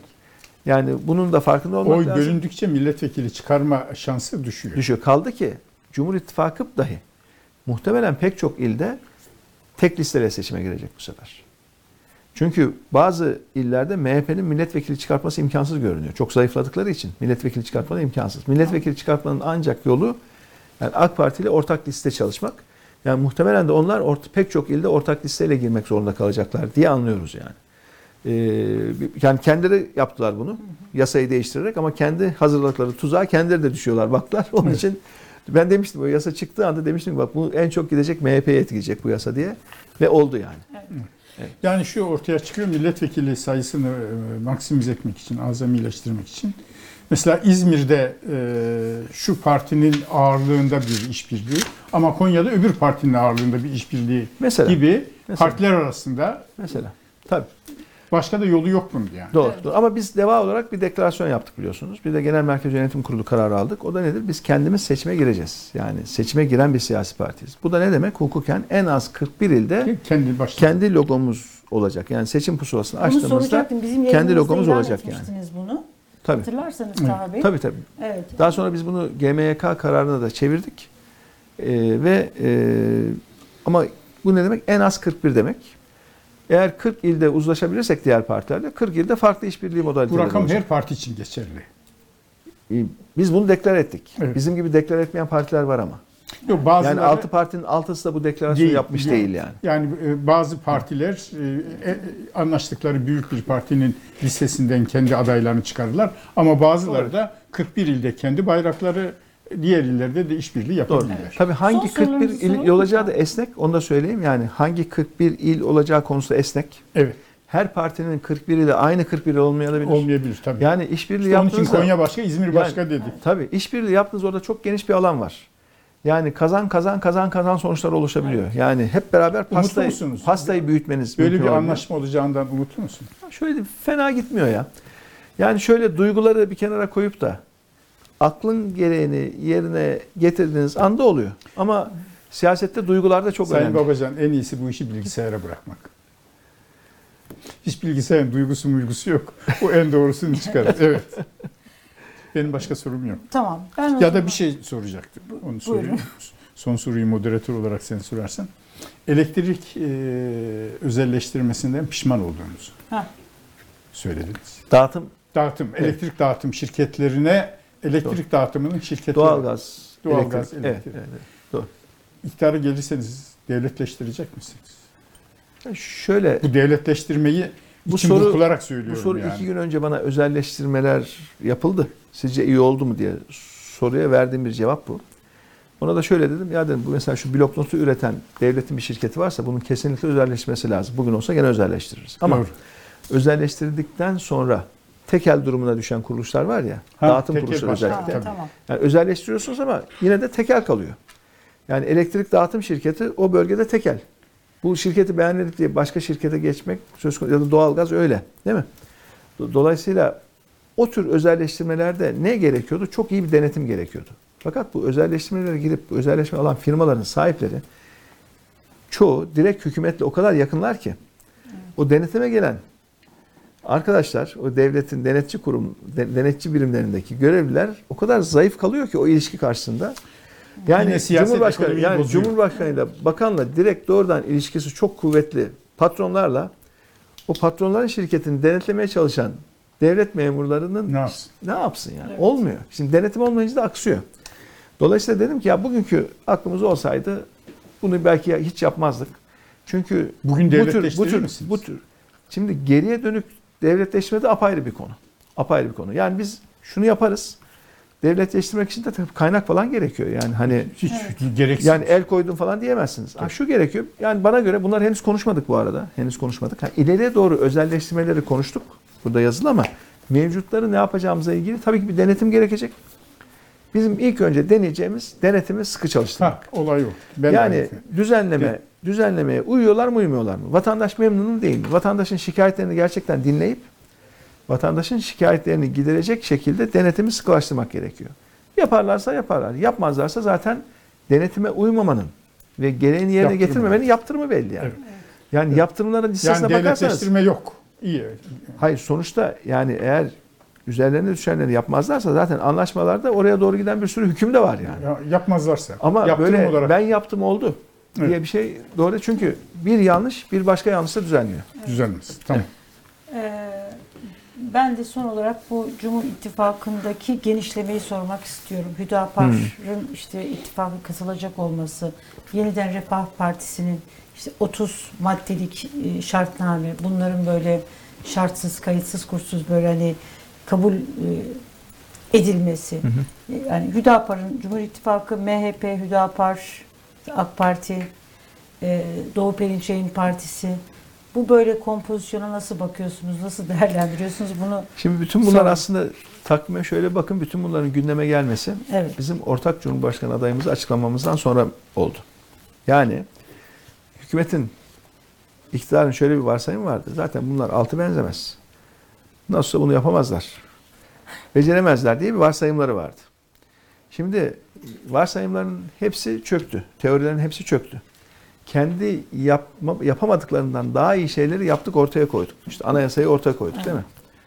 Ortak politika metnini ortaya koyduk. Şu anda hükümetin ne anayasası var ne böyle bir doküman var. Yok.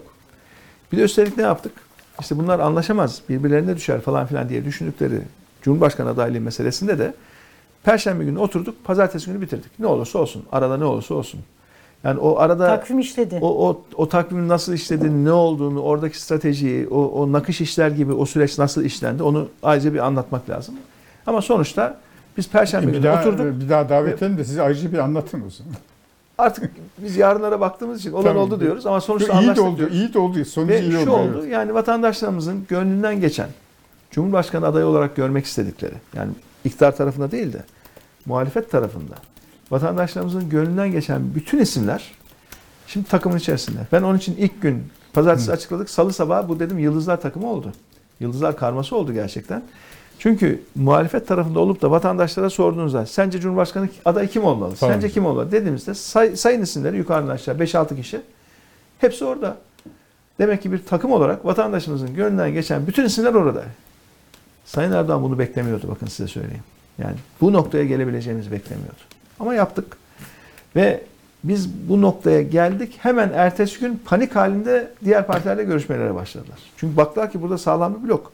Ve öyle bir blok ki bakın şu partileri yan yana koyun. Siyasi görüş, ideoloji, hayat tarzı olarak tüm Türkiye. Şurası Elif Hanım siz sorduğunuz için bakın özellikle şurayı gösteriyorum.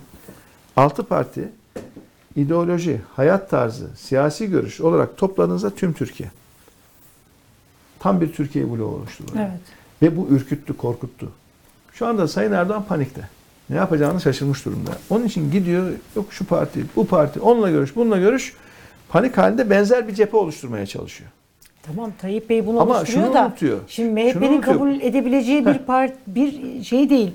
E, O bir Hüdapar. yana bir de şunu unutuyor. Burası demokrasi cephesi. Öbür tarafta otokrasi var.